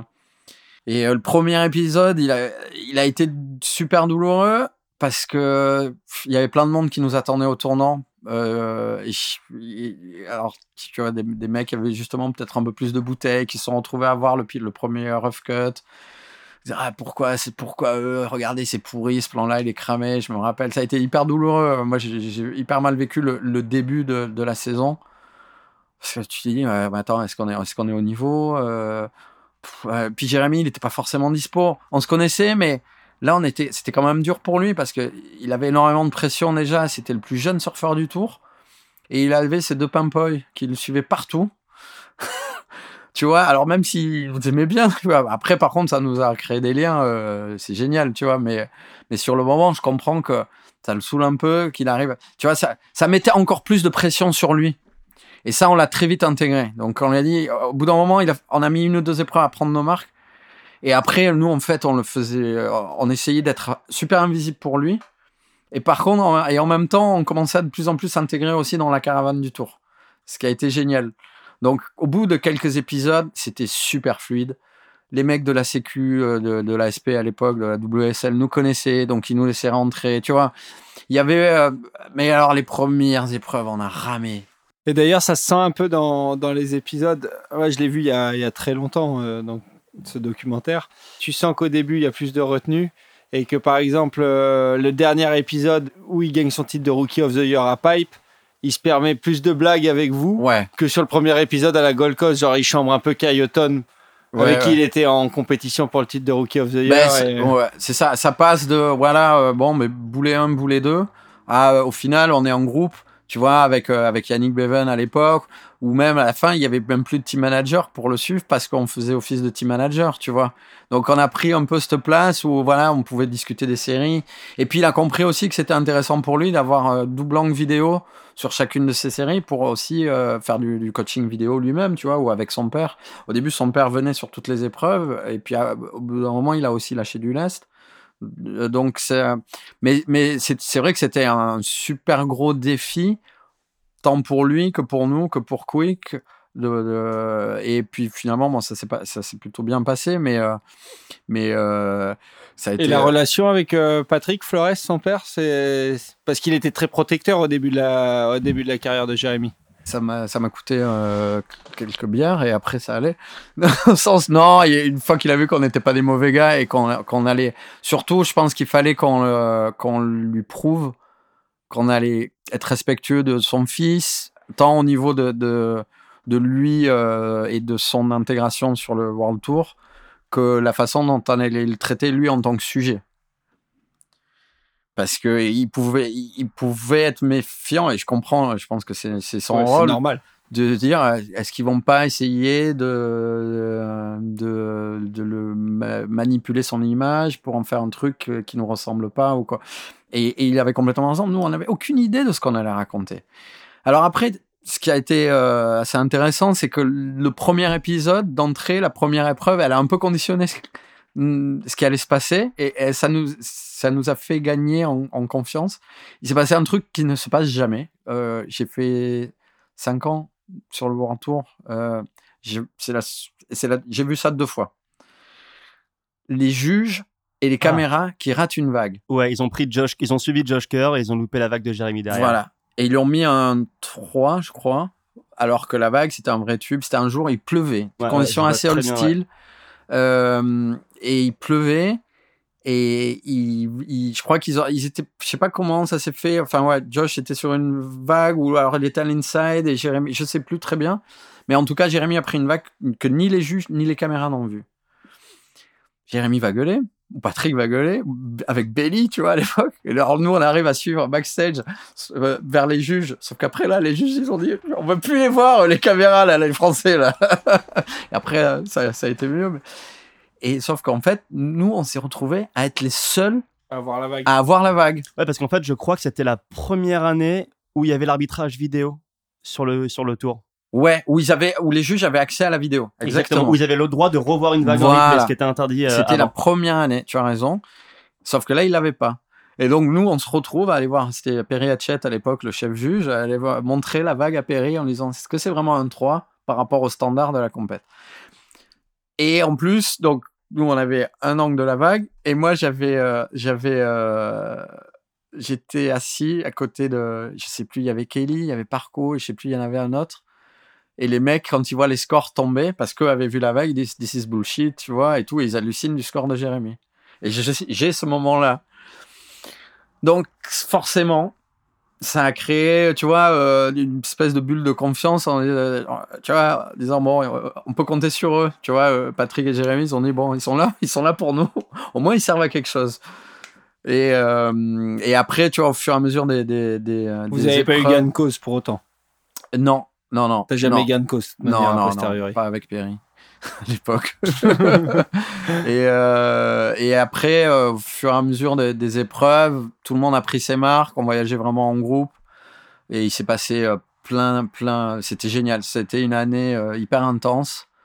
Il y avait des belles vagues, je trouve, cette année-là, en plus sur le tour. Nous, il y avait la moitié des destinations où on n'était pas forcément allé avec Vincent.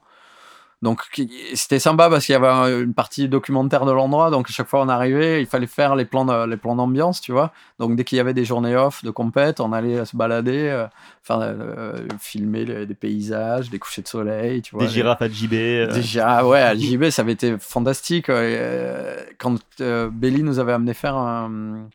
euh, faire, se promener dans un, ce qu'on appelle un game park, donc c'est des parcs naturels dans lesquels tu peux voir les, les, les animaux à, l'é- à l'état sauvage. Et euh, donc, on avait vu des éléphants, des girafes, des lions.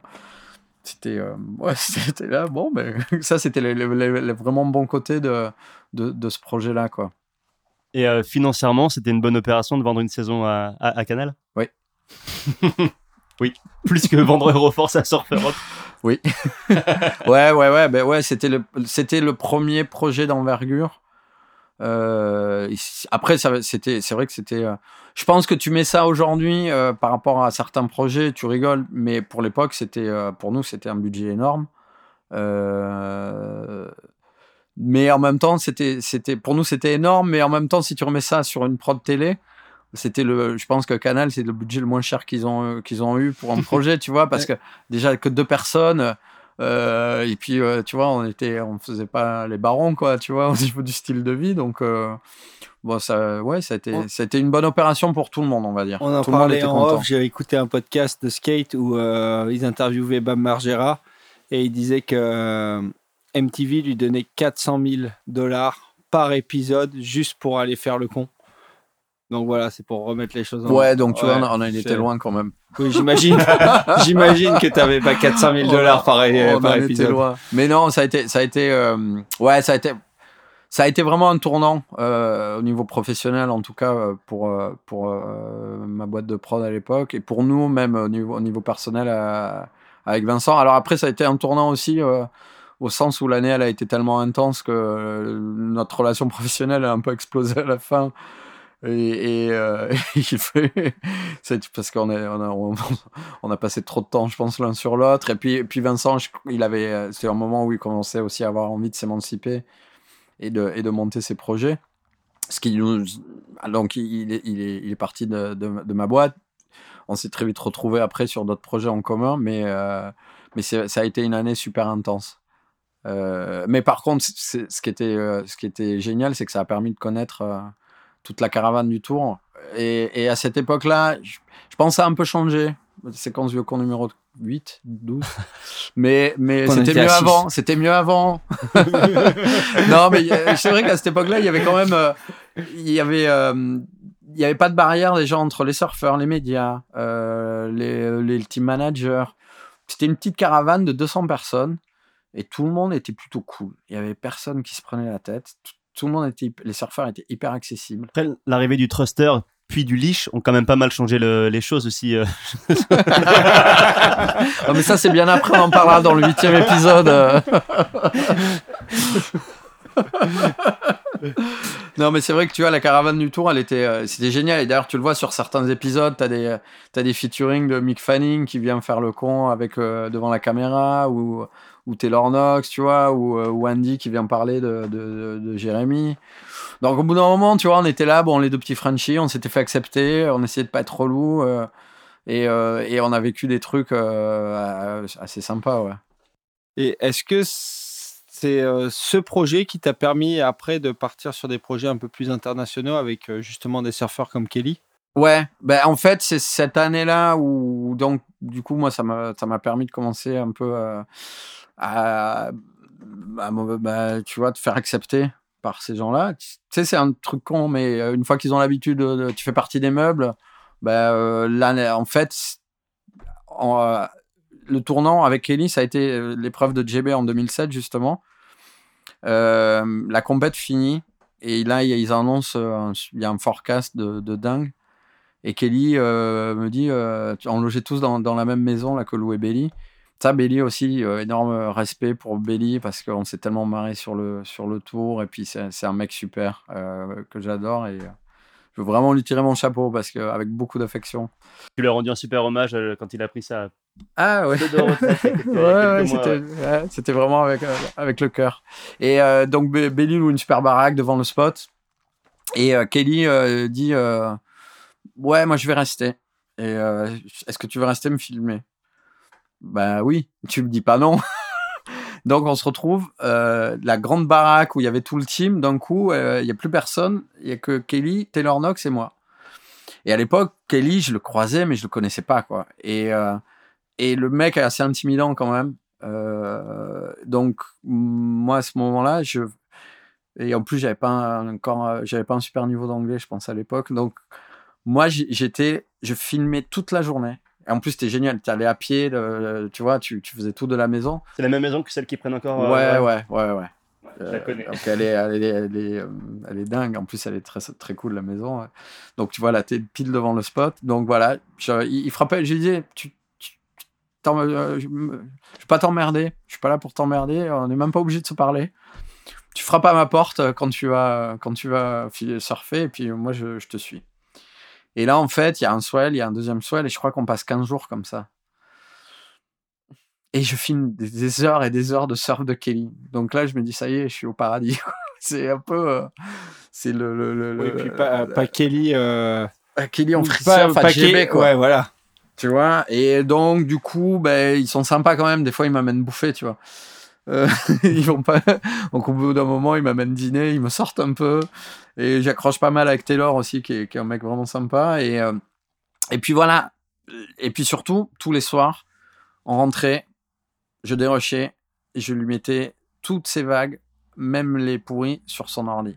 Tous- tous les soirs. Donc, je m'imposais cette, cette discipline de euh, voilà euh, filmer dérocher hop le, soir même des fois je, leur disais va aller bouffer et il rentrait il avait toutes ses vagues sur son ordi. Ça lui a, plu- je pense. Euh, et donc de là l'année d'après la relation elle évolue avec euh, avec Quick. Euh, où ils me demandent de filmer de continuer à filmer Jérémy. Moi je leur propose le projet Reforce. Mais en fait, une fois qu'on est sur le tour, donc moi j'avais toujours un filmeur avec moi, on a tellement de matière que je leur dis bah, on va faire plusieurs projets. Donc toutes les vagues de Kelly, je commence à les, garder. Et par contre, je continue cette routine de toutes les vagues de free surf, je les donne en fait aux surfeurs euh, du team. Donc ça leur permet de faire du coaching vidéo, de voir comment leur board marche. euh. Donc c'est là où en fait euh, je commence à faire un peu ma place avec eux et que de fil en aiguille, on commence à monter des projets ensemble. D'où Cloud9. Transition numéro 3. T'as tout dit sur Cloud9. Euh, non, sérieusement, ouais. Donc, Cloud9, c'est pour ceux qui connaissent pas le film, c'est le film documentaire sur la, le neuvième titre de Kelly Slater. Euh, C'était un titre euh, bien disputé, je crois. Ouais, c'est ça. C'était Kelly revenait le. Alors c'est 2007, Mick Fanning avait gagné. Voilà. Donc Kelly fait le huitième titre en 2008 qui gagne à Mundaka. Et, euh, le neuvième titre, euh, voilà, c'est grosse lutte avec, euh, avec Mick aussi. Et puis c'est une année où, il y a quelques conditions exceptionnelles, notamment il y a Bali qui marche bien, d'ailleurs où il perd au troisième tour contre Thiago. Mais au premier tour, il fait à Padang où il fait euh, 3 ou 4 vagues à plus de 9 dans un tube en switch. Ouais, changement de pied dans le. Ouais, ouais. Enfin, il- cette année-là, il était, il était en feu, quoi. Il faisait des trucs absolument dingues. Et le free surf, en plus, était assez exceptionnel. Et donc, voilà, on a cette relation où, où il est, euh, il nous laisse quand même carte blanche pour, pour le suivre de très, très près. Et, Donc là, euh, le projet, il était, euh, il était calé depuis le début de la saison alors? Non, c'est en cours de route. Je lui dis, vas-y, on fait, euh, on a, on a, on a toutes tes vagues là, il faut faire quelque chose. Et, euh, et on en parle comme ça. Et puis c'est là où c'était euh, quick, quoi. une fois de plus, fantastique, super réactif. Ouais, ok, ok. Et là, c'est le premier projet un peu plus envergure au sens où euh, il y a eu une diff internationale. Je crois qu'on l'avait vendu à ESPN, euh, Brésil, aux, US ou un truc comme ça. Et puis c'est le premier projet sur lequel je bosse avec euh, en tant que réalisateur. C'est-à-dire, il y a une vraie équipe. Euh, donc, il y a quelqu'un qui, qui bosse au script, qui est Lauren Davis, qui est la femme de Gabe Davis, euh, ancien surfeur. Pro. ouais. Euh, et puis, il y a quelqu'un pour, euh, pour le montage, il y a quelqu'un pour le script, il y a quelqu'un pour ci, il y a quelqu'un pour ça. Et c'est mon premier projet où j'ai plus toutes les mains dedans.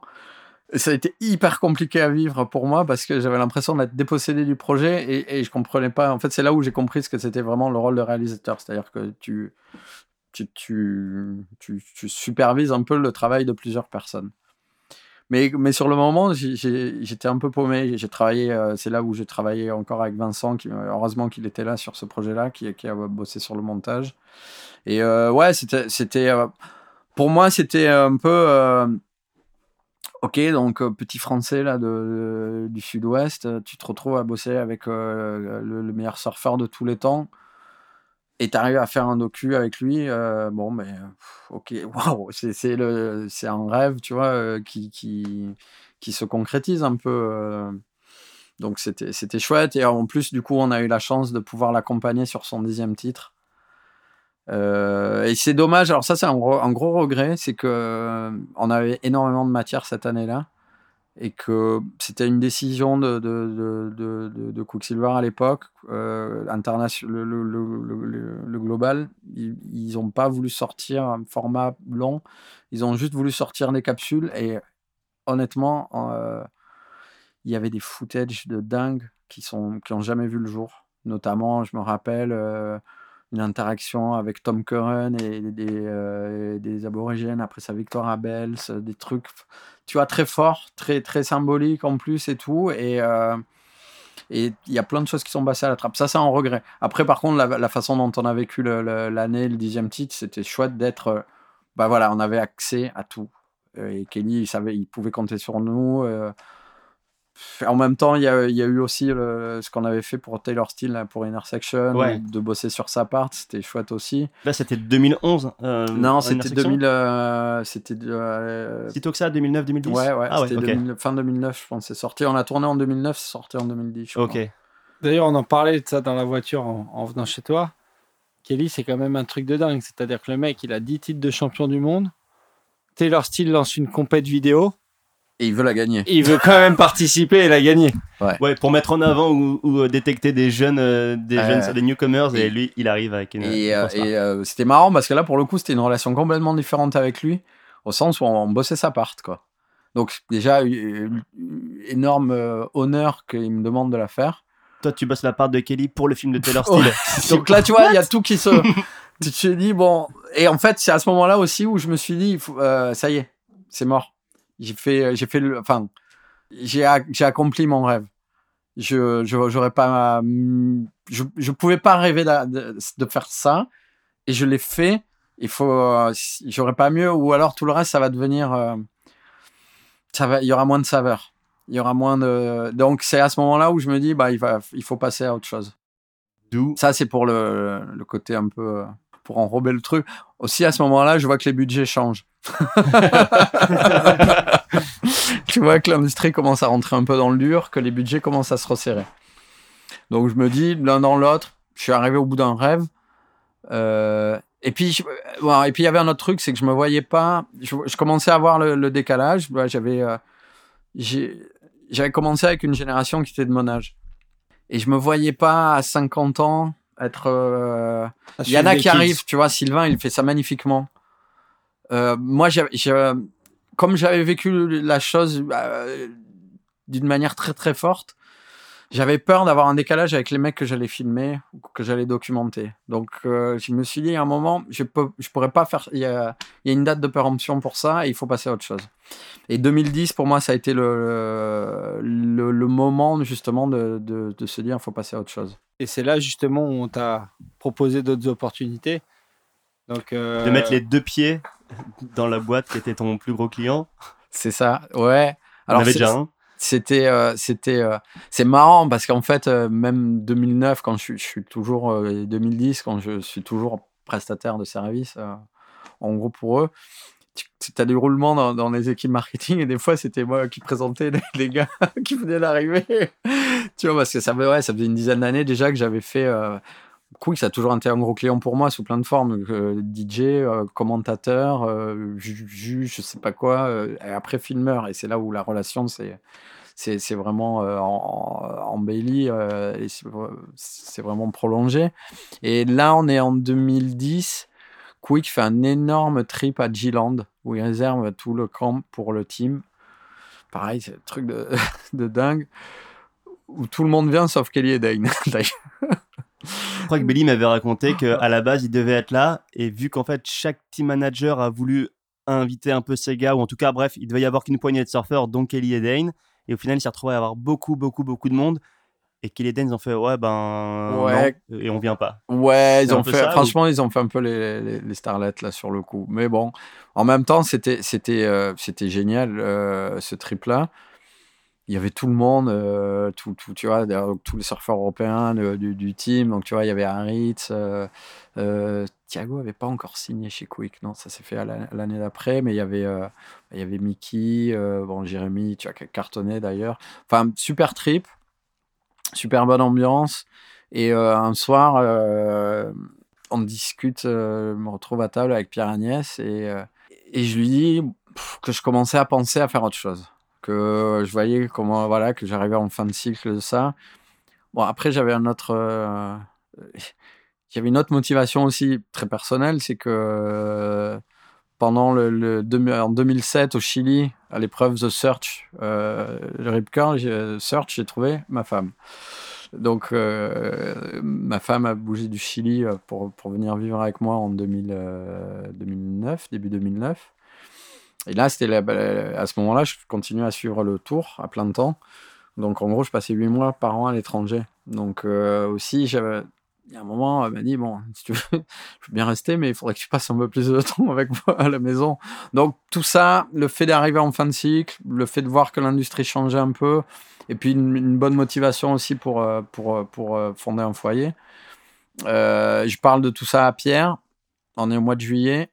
Mois d'août, il m'appelle. Alors, tu sais, quand, euh, quand Pierre Agnès t'appelle, tu t'es toujours un peu. euh, tu t'as toujours un peu la pétoche, tu vois, tu sais, parce qu'il avait ce charisme de. de te regarder avec son droit dans les yeux, là, avec son, ses, ses yeux clairs comme ça, et pareil, que- comme très, très, très intimidant, tu vois. euh, énorme respect. euh. Et, euh, il m'appelle au mois d'août euh, et il me dit euh, Bah, J'ai un job pour toi. Et, euh, et le truc qui est dingue en plus, c'est que c'est le moment où Mickey euh, fait sa transition, passe, donc arrête sa carrière professionnelle. Il me dit bah, vous, allez vous allez commencer ensemble. Et donc on commence ensemble à Omarif, à ce, ce qui était la division technique de Quicksilver à l'époque. Donc il faisait tout ce qui était combinaison de surf, lunettes, montres, euh, les grippes, les leash, etc. etc. Et Moscova. C'est là que Moscova se crée en plus. Donc, euh, on est en, en 2010. Et du coup, bah, le deal, c'est que je finis quand même l'année avec Kelly. Et qu'après, hop, je passe, euh, je passe dans les bureaux. Et ça s'est fait, euh, ça s'est fait comme ça, quoi. Et donc, tu rentres comme directeur marketing de Omarif. Ouais, voilà, ouais. Donc, retour un peu aux sources, quelque part, euh, puisque c'était mon premier job. Et, euh, et quand j'ai dit à Pierre que j'avais fait ça comme étude, il me dit euh, Non, mais personne n'est parfait. C'est vrai Pierre avait pas eu le bac, donc tu vois, il aimait bien, les- et il était presque déçu. Par contre, quand j'ai dit ça au DRH de l'époque, il me dit c'est bien, ça valide un peu quand tu es choisi, c'est rassurant. Mais euh, mais euh, donc je rentre directeur marketing de la, division technique et pendant un an. Et là, tout, part en live, tout s'enchaîne hyper vite en fait. Euh, au sens où l'année d'après, donc moi j'avais adoré au Marif parce que c'était c'était ce qu'on appelait le village gaulois. Donc il y avait une ambiance familiale, mais géniale. On faisait des repas avec tous les, tous les salariés. euh. En fait, on peut expliquer que le gros siège de Quick Europe, il est à Saint-Jean-de-Luz, Ouais, mais que vous, vous étiez quand même un peu dans votre coin, dans la zone de Sarthe, Osgore. ouais. Donc, euh, loin des patrons, loin des RH, justement. euh, Ouais, Ouais, c'était une boîte à part C'était une boîte à... Alors au début c'était une boîte à part, nous- nous, euh, mais qui après était Qui appartenait dans- juste dans- à Pierre Agnès. Voilà, Ouais. et qui après était intégrée dans, dans le groupe. Mais il y a- qui avait aussi comme actionnaire dedans, il y avait Robinesh, il y avait To- Tom Carroll.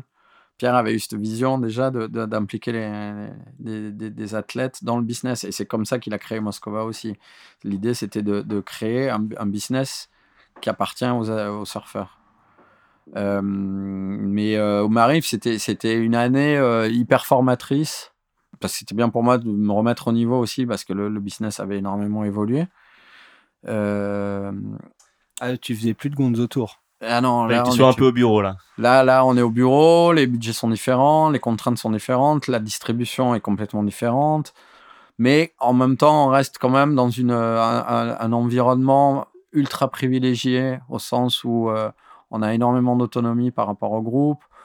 On a énormément de liberté d'action. D'ailleurs, même c'était presque problématique parce qu'on produisait des trucs sans presque les faire valider euh, au, boss. euh, mais euh, super expérience. Et, donc, moi, je me trouvais très bien là-bas. Sauf qu'au bout d'un an, moi, je me sentais bien de refaire une deuxième année parce qu'en général, quand tu reprends un job, la première année, tu prends tes marques et la deuxième année, tu commences à faire la différence. Donc là, j'étais content d'en- d'entamer ma deuxième année et là, Pierre me reconvoque. Je me dis merde, je vais me faire engueuler encore. et en fait, euh, c'est le moment où Nicolas Foulet, qui était directeur euh, marketing Europe de Quick Roxy, prend la direction de l'e-commerce qui devient un des axes euh, de développement commercial du groupe.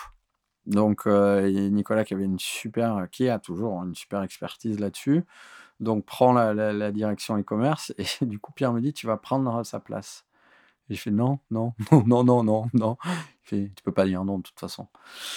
Mais je me sentais pas du tout prêt. C'était une énorme machine de guerre. Et euh, là, ça a été, ouais, ça a été un gros challenge parce que je me suis retrouvé avec une grosse équipe. Euh, Vous étiez combien de gars? 20, 30 ah, plus que ça. Ah ouais, avec ouais. les gars dans les pays, je crois que c'était une cinquantaine de personnes. Avec des gros budgets. Des gros budgets. Et là, pour le coup, franchement, je prends le truc, je suis pas au niveau. Quoi. Tu vois, les premiers mois, là, je, euh, donc c'est, c'est plus, t'es plus là en train de te dire, ok, comment tu vas camoufler que t'es pas bon, tu vois, Mhm. ou, ou comment tu. euh, et, et puis en même temps, bon, tu vois, il y avait des trucs sur, sur lesquels j'étais, à- j'étais assez à l'aise euh, quand même, puisque j'ai mon expérience de terrain, mais euh, là, on rentre dans, dans une autre sphère. Il y a du politique, il y a, il y a la gestion des budgets, et puis il y a surtout tout le côté management. Quand tu as une équipe de 50 personnes, euh, même si tu les as pas toutes physiquement sur place, euh, en fait, tu passes la moitié de, ton temps, si tu, tu, euh, si tu sais pas bien cadrer ça, à, gérer les gens ou les problématiques des gens. Et ça, j'avais pas prévu. Ça, donc, je me prends un peu ça dans la gueule au début. Euh, ça a été, ouais, ça a été hyper compliqué. Et j'ai eu un peu le syndrome de l'imposteur. Maintenant, j'ai du recul, je peux en parler, mais, mais euh, ouais, ça a, été, ça a été quelque chose un peu. euh, C'est-à-dire, toi, tu as ressenti ce syndrome-là ou est-ce que t'as- les gens t'ont fait ressentir ça? C'est-à-dire, euh, ouais, c'est le caméraman qui est. euh, Il y, a eu un, il y a eu un peu des deux, euh, je pense, parce que forcément, il y avait peut-être aussi euh, des gens de la boîte qui se sentaient plus, plus légitimes pour ce poste et qui l'étaient sûrement en plus. Euh, et puis, euh, c'est vrai que ça faisait un peu euh, propulser là, comme ça. euh, donc, c'était ouais, c'était un gros challenge. Donc, les, les premiers mois, ils ont été un peu, euh, un peu difficiles. Après, j'ai eu la chance de bosser avec des mecs. euh, Genre des mecs de ton équipe te l'ont fait sentir en te mettant du fil à Il y a eu de retordre, l'ajustement, il y a eu de l'ajustement, il y a eu et, et je comprends et franchement, je euh, c'était super légitime de leur part de me challenger. Mais au final, ça s'est bien. Après, j'ai eu la chance d'avoir des, gens euh, qui étaient qui étaient euh, qui étaient fantastiques et que que j'adore et avec qui j'ai encore des relations. euh. Mais c'était hyper compliqué aussi parce qu'il y avait des gens dans l'équipe qui étaient mes employeurs, enfin qui étaient moi pour qui j'étais prestataire. Donc tu vois, c'est quand même assez compliqué de remettre les choses en perspective, tu vois. Je me dis, je comprends que qu'il qu'il ait un peu les boules parce que c'est vrai que euh, j'arrive là comme un cheveu sur la soupe, quoi. Ouais, et puis en plus, des gens qui pouvaient aspirer à ce même Ouais, poste ouais, dans leur évolution super légitime, professionnelle. ouais, ouais, ouais, qui était super légitime, ouais. Par contre, pendant cette, euh, cette première année-là, tu as quand même continué à, à suivre le tour, à faire quelques déplacements euh, sur les épreuves. Ou c'est l'année d'après? J'étais, j'ai fait quelques, ouais, j'ai fait quelques épreuves. ouais. Ok. Ah, mais c'est vrai, et, et du coup, quand tu vois le job, alors peut-être que ça a changé en 10 ans, mais quand tu vois le job aujourd'hui, enfin, le job de la personne qui l'occupe aujourd'hui, tu as du mal à comprendre comment est-ce qu'il pourrait se libérer du temps pour faire ce genre de choses? Sans doute pas. Et comment tu t'organisais? Est-ce que genre euh, c'était juste du 20 sur 24 ou le fait que tu avais une grosse équipe devait quand même changer les choses aussi par rapport à aujourd'hui? Alors le fait qu'on bah, on pouvait, on, s'organisait aussi pour, pour essayer de faire euh, des- d'avoir des raisons d'aller sur les épreuves. Donc souvent c'était des photoshoots autour des épreuves, soit pour les, les combis, soit pour les, les board shorts. Ou alors, si c'était par exemple des compétitions sponsorisées par Quicksilver, on avait toujours des meetings, des, ce qu'on appelait les global meetings, où tous les gens du marketing de toutes les régions se retrouvaient. Donc il y avait toujours une, une- une excuse, entre guillemets, pour, euh, qui justifiait que tu ailles sur des compètes. Ok. C'est toi qui fabriquais cette excuse Ça, ça, ça a pu arriver. ça a pu arriver. Donc là, on est au niveau européen. Ouais. Et arrive encore une nouvelle step qui est quand tu pars, quand tu pars aux États-Unis. Ouais. Je vais un peu vite. Il y a Non, des trucs. ça. hein. Non, non, non, non, c'est ouais, ouais, l'étape d'après. euh, euh, je, je commence à peine à me sentir bien dans ma position. que là encore, m'appelle Ouais, c'est ça. Bon, il va y avoir du changement. Non, c'est, une époque là qui est très difficile pour le, pour, pour le groupe.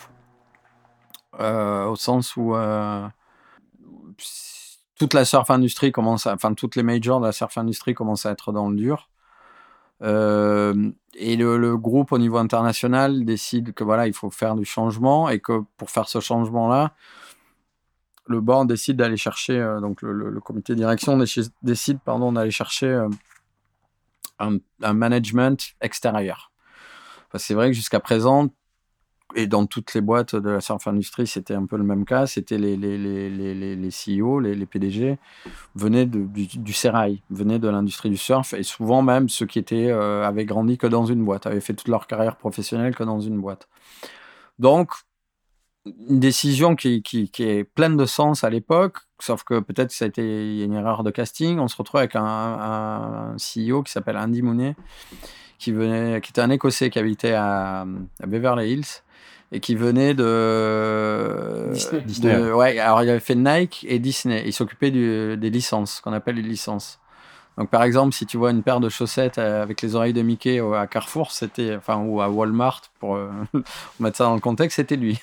Et donc là, s'enchaîne une grosse restructuration. Donc en gros, moi, la position que j'occupais euh, est, vouée à disparaître parce que euh, changement complet de structure avec un marketing beaucoup plus centralisé. Et Pierre me dit, euh, Bah, écoute, si tu veux garder une place intéressante dans, le groupe, faut que tu partes aux US. Oh. Et puis là, c'est pareil, t'as pas le temps de réfléchir. En plus, tu te dis que à ce moment-là, Pierre a dû se battre pour que ce soit un de ces gars qui est le poste plutôt qu'un autre, euh, un américain ou un. Ouais, ouais, ouais, ouais. C'est-à-dire, tu sens qu'il a imposé, euh, qu'il a imposé du monde. Donc, euh, euh, bon, ben, pff, ok, changement de vie encore. Euh, donc là, on est en 2014 et euh, et je pars aux, US avec. euh, alors, ce qui était génial, c'est qu'on s'est retrouvé, euh, c'est qu'on s'est retrouvé avec un, no- un noyau dur de de, de gens aussi qui avaient bougé d'Australie, donc Gary Wall, qui était, qui était mon boss euh, à l'époque, et euh, Nat Johnson, euh, qui arrivait en directeur créatif. Donc là, il y a un petit noyau quand même de gens soudés, plus des, des- des super bonnes personnes qui, qui bossaient aux US, comme Chad Wells par exemple, ou Matt Raminick à l'époque. Et puis, puis je fais de belles rencontres là-bas. Mais par contre, là, on vit une période surréaliste de la boîte avec un CEO donc qui ne connaît rien au surf et qui, qui prend des décisions très radicales d'entrée et surtout qui fait rentrer euh, dans des positions clés des gens qui ne connaissent rien non plus au surf. Et là, c'est assez intéressant. donc là, on vit des trucs assez surréalistes, mais parallèlement à ça, euh, l'expérience américaine euh, fantastique, une autre, dé- découvrir une autre façon de bosser. Et puis surtout, euh, nous avec Nat, euh, on fait le choix d'habiter à Venise, alors que les bureaux étaient à Huntington, donc ça faisait, on se faisait euh, entre 50 minutes et une heure de route tous les jours, donc deux heures aller-retour. Mais par contre, on avait un, lifestyle qui était plutôt qui était plutôt sympa, donc on allait se faire des concerts tout le temps, des expos. Et puis Venise, c'est- un, un espèce de melting pot, même si ça, ça, a beaucoup changé, mais ça reste un endroit culturellement hyper intense, hyper riche. Et puis, euh, et puis c'est Los Angeles, c'est pas euh, Orange County. Donc, euh, professionnellement, très très compliqué la période, mais on s'accroche, on lâche pas. Et puis, mais par contre, au niveau vie, c'était génial. Donc, moi, normalement, j'étais parti pour deux ans. Et puis là, c'est pareil, euh, je sais plus quand. euh, je me rappelle, il y a un moment j'appelle Pierre, j'ai dit, mais combien de temps euh, tu peux les, laisser faire ça euh? Et puis il me dit T'inquiète, t'inquiète, ça va bouger, ça va bouger. Et puis finalement, quelques semaines après, pour faire court, parce que donc Pierre prend le, le, bord, décide de, virer Mooney euh, et toute son équipe, parce que là, on en a eu des, il y a eu des champions du monde là. Et euh, ça pourra faire qu'un épisode, je pense. mais, euh, euh, mais, et Pierre prend la, direction du, du, du, groupe Monde, donc devient CEO Monde. Sauf que Pierre ne veut pas bouger aux États-Unis. Donc un matin, comme d'hab, il m'appelle, il me fait Tu vas être content, tu rentres en France. Je suis Ben non. Ah bon, ça te plaît maintenant? Je suis Bah ouais. M'en fous, tu rentres, tu prends tous tes gars et tu rentres. Voilà. Donc là, on est 2015 et, euh, et donc le rêve américain s'arrête soudainement. Et, euh, et, effectivement, une partie de l'équipe globale euh, bouge, bouge en France. Dont Nat. Dont Nat. Et Gary, on reste toujours sous la direction de Gary Wall. Ancien snowboarder pro, d'ailleurs, qui avait participé à la Quick Up. Bouclé, bouclé. Donc, tu vois, des gens encore qui viennent, euh, voilà, qui, qui, ont une vraie passion de, cette industrie et des, des, bonnes personnes en plus. Et, euh, et là, 2015, 2015 2016, euh, c'est toujours compliqué au niveau, au niveau du groupe, au niveau des résultats.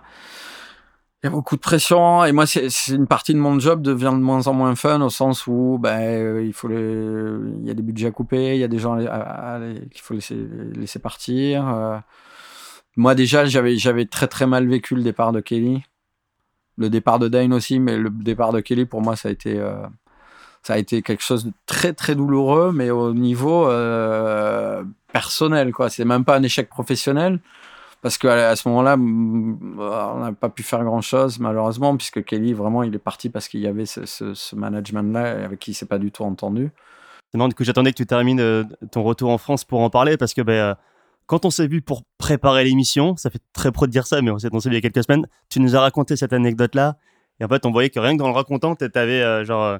Ah ouais, ouais, ouais, ouais, c'est les, ça, ça, te prenait. Le compteur émotionnel qui ouais. monte euh, dans le rouge. Ouais, ouais, ouais. Mais par contre, été... j'adorais que tu nous racontes l'histoire, enfin que tu la racontes aux auditeurs. Bah, c'était, c'était, euh, les, les, les, euh, les, un peu les, les co coïncidences de la vie ou les, les, hasards de la vie font que tu reviens toujours à quelque chose que tu as fait. Donc là, on est euh, 1er avril 2014. la mauvaise blague. c'est vraiment. Ouais. Ouais, Mais parce que c'était le dernier jour de son contrat. Et Kelly a fait durer le suspense pour savoir s'il allait re-signer avec Quick ou pas. Jusqu'au dernier moment. C'est-à-dire que même Bailey, même qui était, qui était son meilleur pote, et puis son, son, son manager, enfin, son, son, voilà, il s'occupait de lui. Euh, et même lui, jusqu'au dernier moment, il n'a pas su. Même Pierre, qui était très proche de, de, de Kelly à l'époque, jusqu'au dernier moment, personne n'a su. Et il a annoncé ça la veille au soir du dernier jour de son contrat en disant les gars, il faut l'annoncer demain. Tu nous racontais l'autre jour que pendant deux jours en plus, il n'était pas joignable là où vous essayiez tout. Ouais, ouais, c'est-à-dire vraiment euh, personne savait et puis ça sentait pas bon quoi. Mais euh, bah, on se disait c'est pas possible quand même, il va pas, il va pas, il peut pas partir quoi. Et donc quand la, la nouvelle est tombée, ça a été mais un choc. Moi je me donc je me rappelle ne, ne, ne pas être allé au bureau et euh, j'ai à me morfondre à la maison. Et là je me dis voilà ça c'est mon côté vidéaste. Je me dis il faut faire une il va y avoir un communiqué de presse mais ça suffit pas. Il faut faire un truc pour marquer le coup. Faisons une vidéo pour dire au revoir. Et euh, donc l'idée est validée. Euh, et là par contre je leur dis j'aime pas faire ça mais je leur dis par contre je, je c'est moi qui le fais. Et vous me laissez le, vous me laissez faire. Il y avait un nouveau directeur créatif. Euh, je leur dis vous savez quoi? Laissez-moi faire. Là, je vous demande juste un truc. M'emmerdez pas, laissez-moi faire.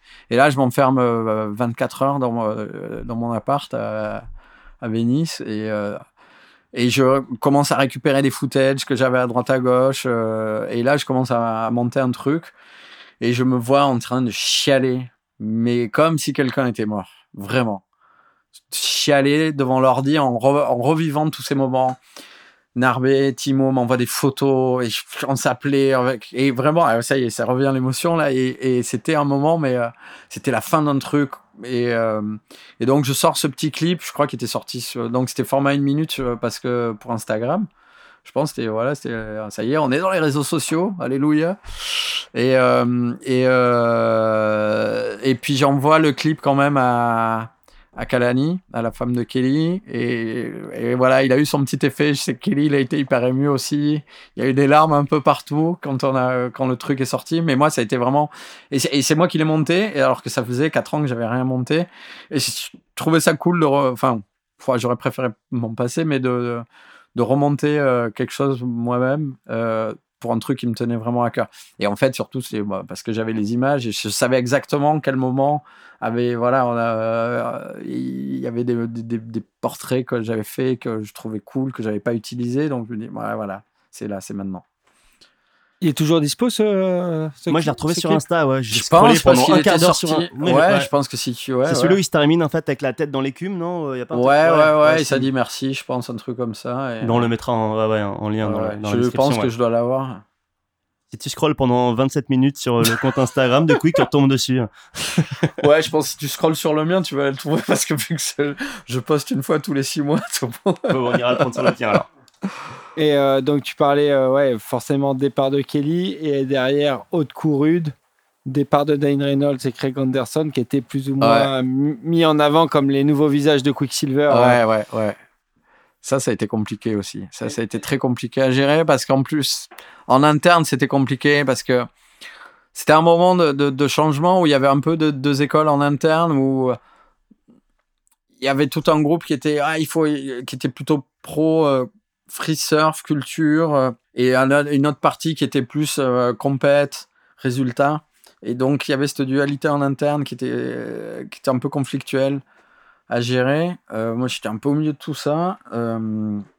Mais c'était ouais, c'était c'était hyper compliqué. Tu vois, c'était l'époque où Dane il mettait, il était payé une fortune et il mettait pas des francs quick Ou pas les Euh, stickers. ou pas les stickers, ou il les dessinait. Donc, qu'est-ce qu'il fallait faire? Alors, il y, en avait qui disaient, mais c'est inadmissible, il faut le, le pénaliser. Et en même temps, on disait, ben ouais, mais on s'inspire de ces fringues qu'il met pour faire des fringues nous.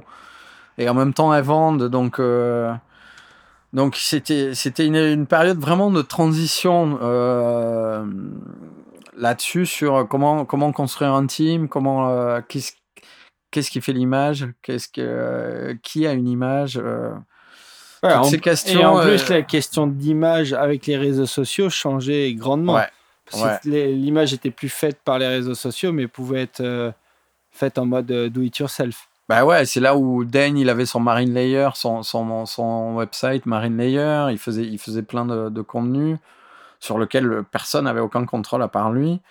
Donc c'était, il y avait un changement un peu de, de, dans l'approche aussi, de, dans la relation sponsor-sponsorisé, où tu es moins dans le, le, le- la course au résultat, mais tu commences à voir apparaître le, profil créateur de contenu. C'est-à-dire, tu n'es plus qu'un athlète, tu es un ambassadeur, tu es, ton propre producteur, tu es ta propre agence de com quelque part. Et c'est vrai que Dane, il a un peu posé les jalons de ça, sauf que ça a été un peu euh, douloureux dans la façon dont ça s'est fait avec Quick. Oui, euh, lui, en tant que surfeur, l'a un peu imposé à son sponsor à un moment où ça changeait. Où... Ouais, sauf que moi, moi je, suis, trouve que c'est- très dommage. Autant j'ai compris la décision de Kelly de partir euh, et qu'elle a été très douloureuse, mais il avait un vrai projet derrière. Euh, autant celle de Dane, franchement, pour faire ce qu'il a fait après, ça c'est mon avis perso, euh, dont on s'en fout, mais je comprends toujours pas. Parce que franchement, il a refusé un contrat. euh. Donc, Bon. pour, pour les auditeurs, pour remettre les choses dans leur contexte, je crois que Kelly est parti parce qu'il lançait sa marque VSTR au sein de Quicksilver.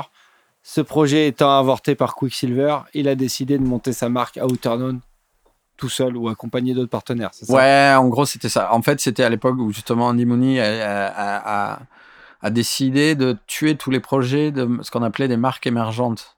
Euh, donc là-dedans, il y avait, euh, bah, il y avait VSTR, ce qui est devenu, ce qui était les prémices de ce qui est devenu Outerknown aujourd'hui. Il y avait euh, Summer Teeth, qui était un projet avec, avec Dane. Il y avait Moscova, il y avait, je crois, un ou deux autres trucs comme ça. Et voilà, il- lui, il a pris la décision. Il a pris quelques décisions radicales, ce gars qui était, bon, peut-être malade, en tout cas, qui ont été lourdes de conséquences pour. euh, peut-être qu'il y avait une raison financière, Mais en tout cas, pour le, côté culturel de ces marques-là, et pour la relation avec des athlètes comme ça, a été très, très, très dommageable. C'est comme, euh, quand il est arrivé, il a dit bah, euh, Quick fait plus de skate. C'est quand on avait Tony Hawk Donc, virer con, Tony Hawk du jour c'est au con, Vous lendemain. venez de construire une rampe pour sauter la muraille de Chine. C'est con, euh, euh, c'est con. Moi, je venais juste de finir de produire un film avec Thomas de skate avec Thomas Campbell. Merde. que du coup, j'ai euh, failli me faire virer pour ça, que j'ai quand même sorti. Ok. Mais sous le manteau complet. Et, euh, et après, j'ai refilé du coup les droits à Thomas. Et c'était un film avec Ravi Mandisabal et euh, Ah yes. ouais, qui, qui s'appelait Quattro Sueños Pequeños. Et c'était euh, pareil, ça, c'est le genre de, de- dans la bucket list de pouvoir bosser avec un artiste comme Thomas Campbell. Pour moi, c'était un rêve euh, inaccessible et, euh, et euh, on a réussi à sortir un truc quand même avec lui. Du coup, période un peu difficile pour toi chez, chez, chez Quick sur, euh, sur ce moment du Ouais, ça, ça a été des- Kelly ouais. Slater, départ de Kelly Slater, phase de Chapter 11, donc euh, Ouais. banqueroute euh, à, la, à la bourse de New York, c'est ça? Et, donc, et qui a suivi départ de Dane Reynolds et, et de Craig Anderson. D'ailleurs, je pense que Dane, il devrait vraiment filer des droits à, à Quick parce que maintenant Ouais, il qu'il appelle son- ouais. il, il- quand même, il est ingrat, je trouve. Mais, Ouais, euh, c'est très ironique en même Ouais, temps. ouais, Ouais. ouais. Et euh, ouais, donc période difficile. Là, tu t'es dit, la fête est finie pour ouais, moi. c'est ça, la fête est finie. Tu vois, c'est, je retrouve plus les, les raisons pour lesquelles j'avais commencé ça. Le retour en France, euh, il a été un peu difficile aussi. Tu vois, euh, rentrer dans une certaine, revenir dans une certaine routine, alors que nous, euh, avec avec ma femme, on était prêts, euh, et avec Nat et sa femme, on était prêts à passer beaucoup plus de temps à Los Angeles. On commençait juste à avoir pris nos marques là-bas et on n'avait vraiment pas envie de rentrer. Enfin, alors pour eux, ça a été différent pour Nat parce que lui, il a découvert la France, donc c'était euh, Ouais. c'était sympa aussi. Moi, je suis revenu un peu à la, à la case départ. Euh, et puis euh, voilà, professionnellement, je commence un peu à, à- le, le fun est plus vraiment là, la pression, elle est là, et moi, je commence un peu à à plus me retrouver là-dedans. Personnellement, je commence aussi à à, à changer plein de choses dans ma façon de, manger, de consommer, euh, de mon rapport à l'environnement, euh, voilà, donc euh, comme, comme on est plein à faire aujourd'hui. Mes valeurs personnelles commencent à changer, je me retrouve pas forcément là-dedans euh, dans ma position professionnelle. Et puis je commence à faire ce qui s'appelle un burn-out aussi, qui est quelque chose euh, dont il ne faut pas avoir honte de parler parce que c'est c'est euh, c'est un, je sais pas si on peut appeler ça une maladie, mais en tout cas c'est un mal, c'est un mal, le mal du siècle euh, en entreprise et, c'est vrai que la pression de ces grosses multinationales, euh, bah, certains la vivent plus mal que d'autres. Euh, j'ai eu la chance de pouvoir échanger avec des, potes qui sont passés par là aussi. Ça m'a fait un peu me dire attention là, tu es peut-être en train de- d'être sur une, de rentrer dans un mauvais cycle. Donc j'ai commencé à, faire des crises d'angoisse, des choses comme ça, et puis, puis euh, à plus être heureux, quoi. De, dans, de, alors que j'ai toujours un amour, mais incommensurable pour cette marque. Il y a des gens que j'adore, qui sont des vrais amis, euh, qui sont dans cette marque. Euh, et j'ai une affection, c'est dans ma peau, quoi. Quicksilver et, et, beaucoup de gens du groupe. Mais, mais je me sentais plus. Là, il fallait que je parte. Et il fallait que je change de cycle. Ça m'a pris beaucoup de temps pour faire la démarche de me dire, OK, c'est le moment. Parce que c'était compliqué. Puis il y avait le.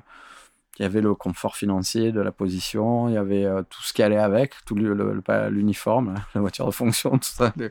Et, euh, et j'ai mis plusieurs mois avant de prendre mon courage à deux pour aller dire ça à, à Pierre, Agnès, une fois de plus, parce que c'était lui qui m'avait mis là-dedans. Donc avant même de le dire à mon, mon N plus 1, à mon boss qui était Gary Wall à l'époque, il fallait que je le dise à Pierre d'abord. Et, euh, et il a été, une fois de plus, incroyable. Euh, ça, ça va monter un peu l'émotion là encore plus.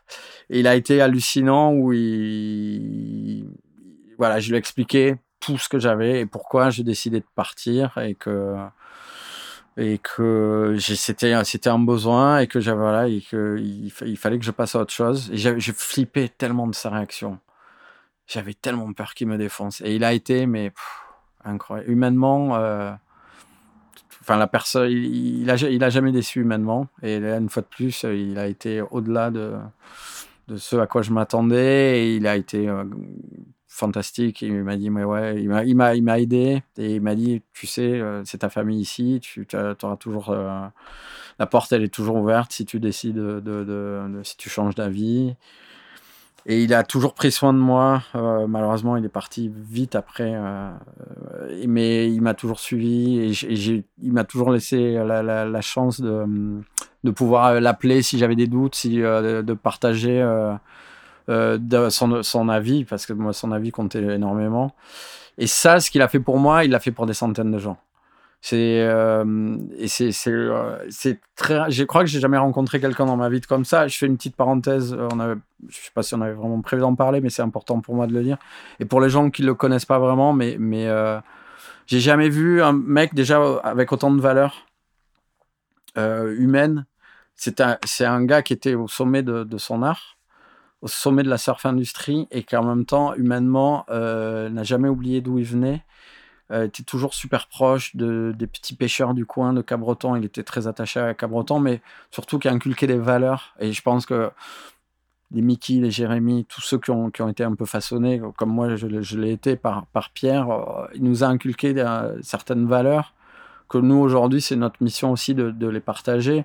Par exemple, une fois, c'est le genre d'anecdote qui, qui reflète bien la personne. C'était ma première année où j'étais directeur marketing Europe et euh, le téléphone, il arrête pas de sonner. Et honnêtement, quand tu es dans cette position-là, tu as des mecs qui te ragassent pour des conneries à longueur de journée. Et j'aimerais bien être sponsorisé par ça pour un truc. Donc il y a des trucs très bien, il y a des trucs, c'est un peu euh, bon. Mais, et euh, voilà, tu es sollicité. Et c'est vrai que des fois, moi, j'avais tendance à un peu à filtrer. Déjà, qu'en temps normal, je filtre un peu mon téléphone. Là, j'étais un peu dépassé. Donc, je filtrais un peu plus que d'habitude. Un jour, il m'a chopé. Et il m'a dit Tu m'appelles Quand tu m'appelles, je te réponds. Ouais, ouais, ouais, tu me réponds tout le temps, c'est génial. Ben, toi, quand on t'appelle, tu réponds. Et même si c'est pour dire non, ou si c'est pour dire j'ai pas le temps, tu réponds. Et tu réponds à tout le monde. Poum, leçon, claque dans la gueule. Tu vois, leçon d'humilité. Tu- T'es qui T'es qui pour pas répondre à ce mec, même si tu veux pas le faire, le truc. Parce que c'était un mec, il a Ah, mais lui, il me répond pas et tout. Mais t'es qui pour pas lui répondre? Waouh, ok. tu vois, c'est le genre de leçon que, Pierre, a, apporté à tous les gens. Mais, euh, voilà, on est, des centaines et des centaines à qui il a changé la vie, en fait. C'est euh, même pas, euh, il nous a donné des coups de pouce, il, a changé la vie de, centaines de gens autour de lui. Et il arrivait en même temps à, driver, à faire avancer, à être un capitaine d'entreprise. Et il arrivait en même temps à aller pêcher, à aller surfer, à élever une famille. Bon, le mec se levait à 5 heures du mat aussi, tous les matins, tu vois. Mais euh, parce que les journées, elles étaient longues. Mais il m'a toujours impressionné par sa disponibilité, sa loyauté et sa droiture euh, et son éthique de travail, quoi. J'ai plombé l'ambiance? Non, bel hommage. c'est- ouais. On n'avait pas prévu d'en parler, justement. Ouais, je, mais- me, je me disais, le sujet est peut-être sensible, Exactement mais t'as- pareil, fait, mais- un- t'as fait un bel hommage. C'est euh, ben, euh, ouais, je- je- on est des centaines comme ça, mais euh, mais euh, ma vie serait pas est sans lui, quoi. Clairement. J'ai eu des mentors, mais Pierre, c'est mentor plus plus au sens où il, te, il, te- il- il savait voir le potentiel de gens alors que les gens le voyaient même pas en eux-mêmes, quoi. Au tu- moment de sa disparition, on a vu plein d'hommages de gens qu'il connaissait euh, plus ou moins bien, mais de gens qu'il connaissait bien. Et quoi, le, le tien, mais t'as dû l'entendre plein de fois ça, mais le que t'as que, que as fait euh, sur Instagram, bon, déjà, il a dû être très, dur- très dur à écrire, mais même pour les gens qui le connaissaient très peu, et c'était mon cas, pff, tu, il, est, il était profond, quoi. Bah ouais, c'est pareil, c'est ça m'a ça a été euh, dur de, l'écrire, mais j'avais besoin de. C'est une chose que je- dont je me suis aperçu en, en vieillissant, c'est ce- que quand tu as besoin de marquer le, le coup, d'exprimer les choses, euh, même quand c'est difficile. Et pour moi, ça a été ouais, super dur de, l'écrire, mais j'avais besoin de, lui rendre cet hommage. Et, en même temps, euh, c'est hyper délicat parce que c'est plein de pudeur aussi, tu vois. Moi, j'étais pas son meilleur pote non plus, tu vois. Euh, Peut-être qu'à un moment, je fais partie de sa garde rapprochée, mais, mais, mais c'est pour ça que je veux insister là-dessus. On était plein à avoir bénéficié de, de son aura, de sa, de sa, de sa vision, de sa bienveillance. Et c'est pour ça que je veux lui rendre hommage comme ça parce que parce que parce qu'il nous a changé la vie. Et comme il a changé, il a fait du bien à l'industrie du surf par moment. euh, si- S'il y a eu autant de surfeurs pro européens qui ont qui ont aussi bien, c'est lui qui a fait monter tous les niveaux des, des contrats en Europe. hein. Ouais, C'est lui qui a- qui a fait en sorte que le niveau montait. C'est lui qui a été à l'origine du euh, Cap Breton Pro Junior, qui était la première compète internationale junior euh, en un France. putain de visionnaire. Mm. Le gars, ça a Euh, été un putain de visionnaire. Et même le rôle qu'il a eu, c'est bon, les gens ne le savent pas vraiment parce que c'était complètement en off, mais dans les changements avec la WSL, et tout, il, a, il avait. euh, franchement, même avant qu'il soit euh, PDG Monde, pour moi, c'était le gars le plus influent du business du monde, euh, du business du surf dans le monde. Euh, au sens où il a, il, a, il a aidé même certaines ch- choses euh, sur la transition de la WSL. euh, grâce à lui, il y a eu des choses bien qui sont faites et tout. euh. il, est, c'est- c'était une- il a fait de très très belles choses pour cette industrie. Bel hommage. Ouais, bah c'était, ouais, ça fait deux très beaux hommages. Et on va peut-être envoyer le deuxième morceau de l'émission pour, euh, pour se remettre euh, de ça.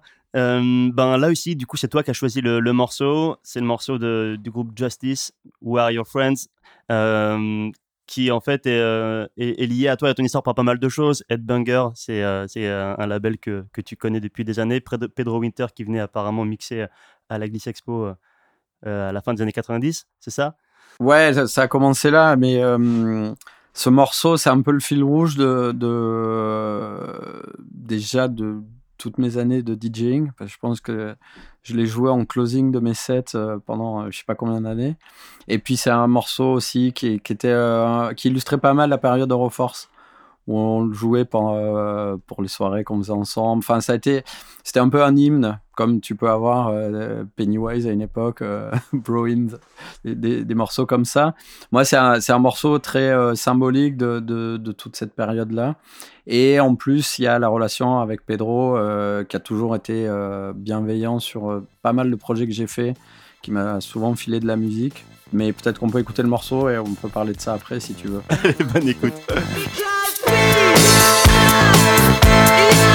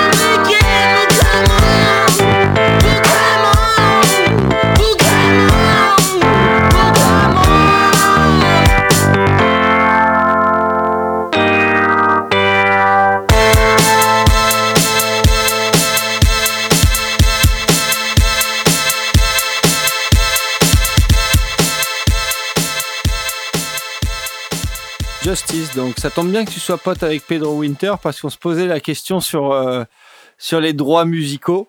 Et donc euh, on verra bien à l'issue de ce podcast si, euh, si ça marche pour nous. Si on Et- peut passer ce qu'on veut. Voilà, si on peut passer ce qu'on veut, si ça marche pour nous. Euh, te concernant, je me doute que tu as dû faire face toujours un peu à cette, à cette recherche de droits musicaux pour toutes tes productions vidéo. Euh, tu peux nous raconter quelques anecdotes ou comment ça s'est passé, comment tu as réussi à avoir des, des bons sons dans ton catalogue? Ouais, alors pour un, pour un DJ qui fait, qui fait de- des vidéos, c'est hyper important d'avoir. euh, le son est hyper important. Et puis moi, en plus, c'est vraiment le truc qui me motivait à monter, à faire du montage. Et c'est souvent euh, un morceau qui va conditionner le style de montage que tu vas faire sur, euh, sur une vidéo ou sur une part de vidéo. Donc, je suis passé par plein d'étapes. Ça a été assez, assez rigolo. Donc, notamment mon premier film, Faitouni, j'ai eu la chance de, euh, ben, par quelques potes, euh, dont Dimitri Coste encore, qui un jour m'a- m'amène, euh, j'étais à Paris, on, bossait sur un tournage avec lui, et il me dit, mais viens, euh, si tu fais ta vidéo, je vais te présenter quelqu'un qui va t'aider. Et je me retrouve dans le, dans le bureau de la directrice artistique de, de Label à l'époque, euh, qui était un gros groupe, un gros label indépendant de, de musique, mais qui avait vraiment un super joli catalogue d'artistes. Et je lui explique un peu euh, ce que je fais. Et euh, c'était une période, bon, il n'y avait pas Internet, donc il n'y avait pas vraiment de, de, fuite sur, le, sur, les, sur, les, sur les morceaux ou sur les, les, vidéos parts. Et il y avait déjà quand même ce- cette tendance où euh, certains labels ou certains artistes étaient assez tolérants avec des, des vidéos de skate. Parce que il y avait une bonne énergie euh, créatrice pardon, sur, euh, autour de ces vidéos. Et puis c'était cool, ça touchait un public euh, un peu edgy, un peu jeune.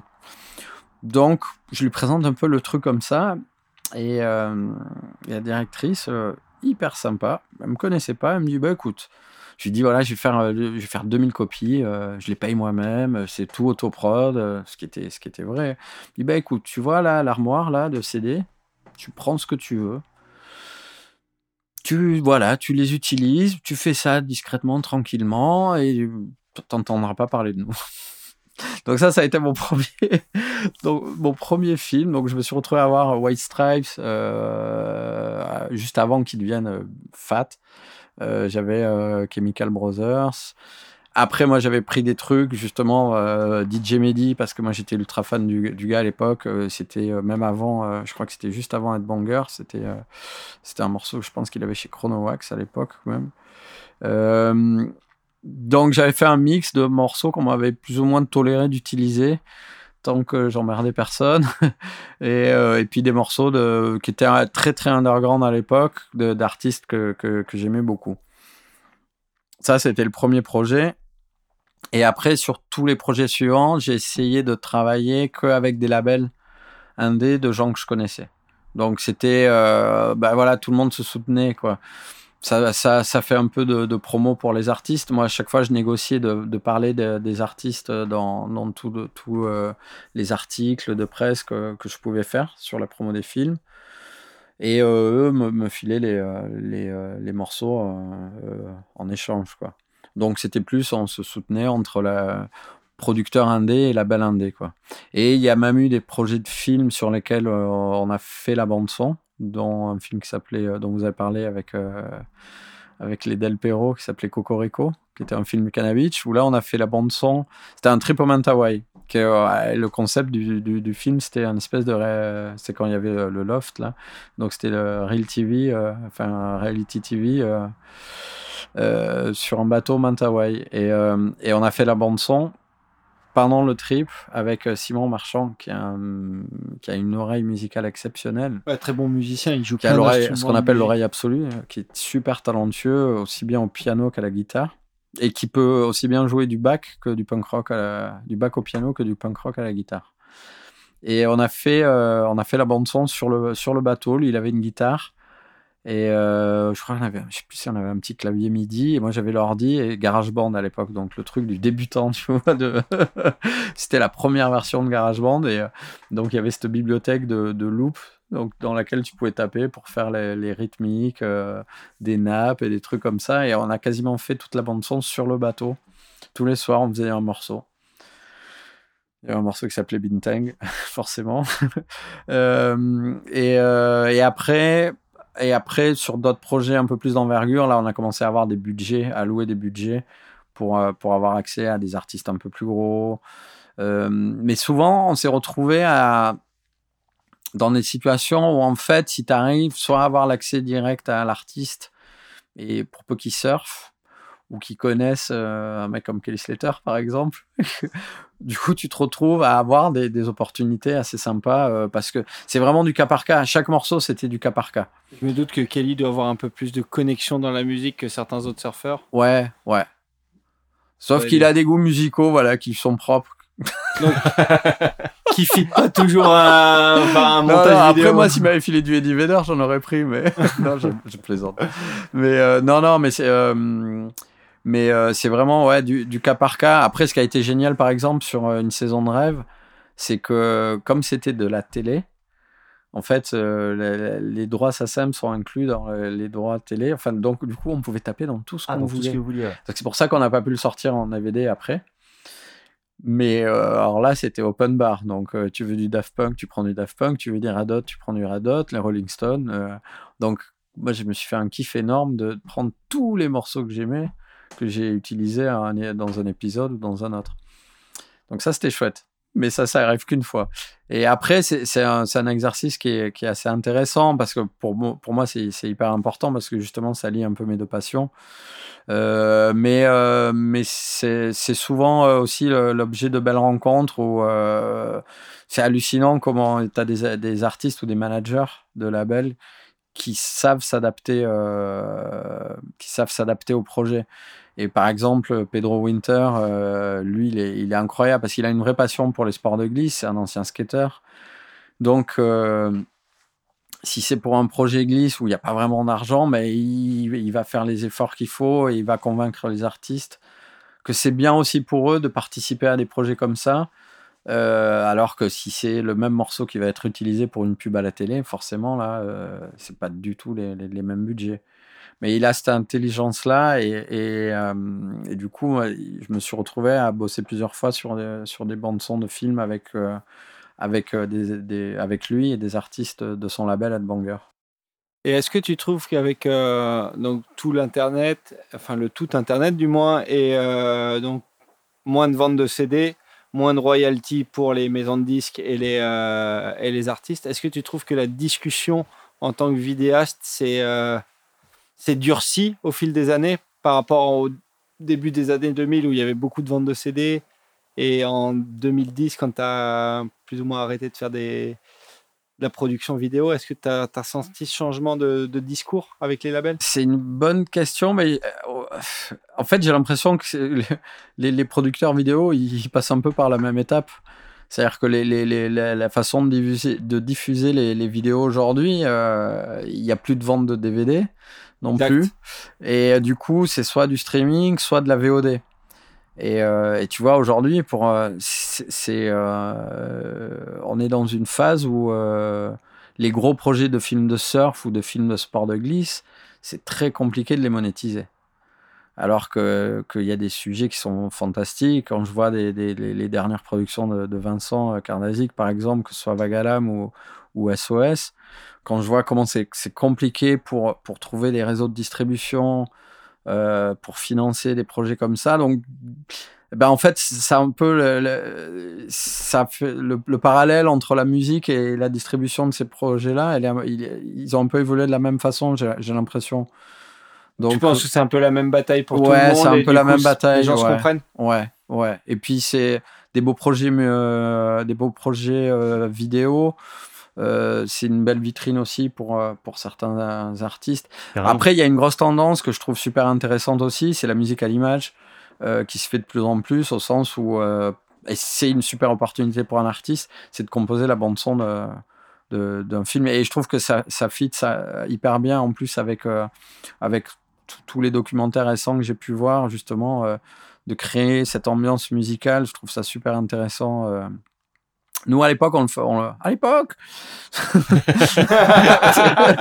faisait longtemps que je n'avais pas dit à l'époque J'étais en 98 Et euh, on le faisait pas trop encore, à part le truc Cocorico, mais je trouve que maintenant, c'est une grosse tendance et, euh, et je trouve ça super intéressant parce que ça, ça pousse justement le, le- concept créatif encore plus loin. Je sais que Damien Castera a fait ça pas mal dans ses films.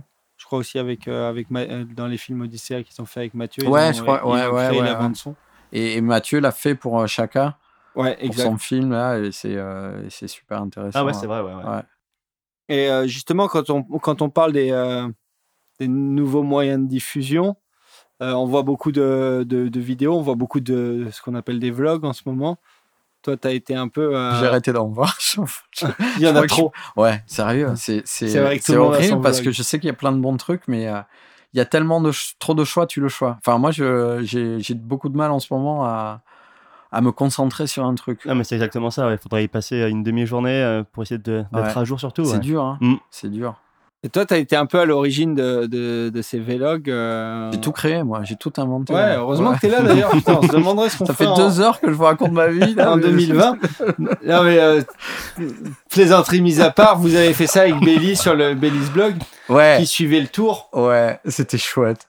On s'est euh, marré. C'était un peu tournote avant l'heure pour le coup. Alors, là, Exactement, pour Sans euh, vouloir claimer un truc, mais euh, Bon, C'était- claim-le, Peter King, il parle euh, pas français. ouais. puis Si, même- d'ailleurs, il parle français, Peter King. Attention. Ah bah si, il nous Ouais, écoute. mais c'est vrai en Peter même temps. King, tu as copié Daz.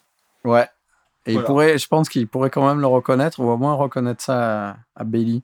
Mais je trouve Bailey beaucoup plus charismatique que, que Peter King. Et beaucoup plus marrant. Mais ouais, c'était génial parce qu'en fait, donc ça, c'était c'était cette époque un peu multiprojet où en même temps qu'on produisait euh, Euroforce, Cloud9. Après Euroforce, ça un peu, euh, ça, ça un peu, euh, voilà, on avait fait deux saisons. Euh, l'envie de passer à autre chose. Et puis, moi, je commençais beaucoup plus à filmer avec euh, le team Quick, donc qui était sur le CT, et c'était euh, Kelly, Dane, Jérémy, Julian. Donc là, tu te dis quand même, on va faire un petit truc autour de ça, quoi. C'est con d'avoir plein de vagues en Free Surf 2 et de pas les montrer. Et en plus, Bailey faisait en sorte que tout le monde loge tout le temps dans la même maison, si possible. Donc, il y avait tout ce qu'on appelle le behind the scene, tu vois, tous les trucs un peu, euh, comment tout, toute ce, ce petite communauté vivait ensemble. Euh, et Bailey au milieu de tout ça. Et euh, avec ce charisme qu'il a, sa personnalité, son accent. Et c'est génial. Comment les, les mecs l'ont fait chier. Et comment il. Ah Qu'est-ce ouais, qu'il a souviens de, subi. de- Ouais, vraiment. D'ailleurs, on le voit sur certains Bailey's blogs où tu vois les, les mecs lui jetent des, Des pétards, pétards. dessus. et lui, il est impassible. Et, et on s'est dit, bah, tiens, bah, raconte, on va raconter, toi, ce que tu vois. Et c'était, c'était, c'était assez fun parce que c'était un format super léger, on mettait ce qu'on voulait. Donc, s'il y avait un truc de compète qui s'était passé, un gars qui, faisait un result, on en parlait. Si c'était plus free surf, euh, on parlait de free surf.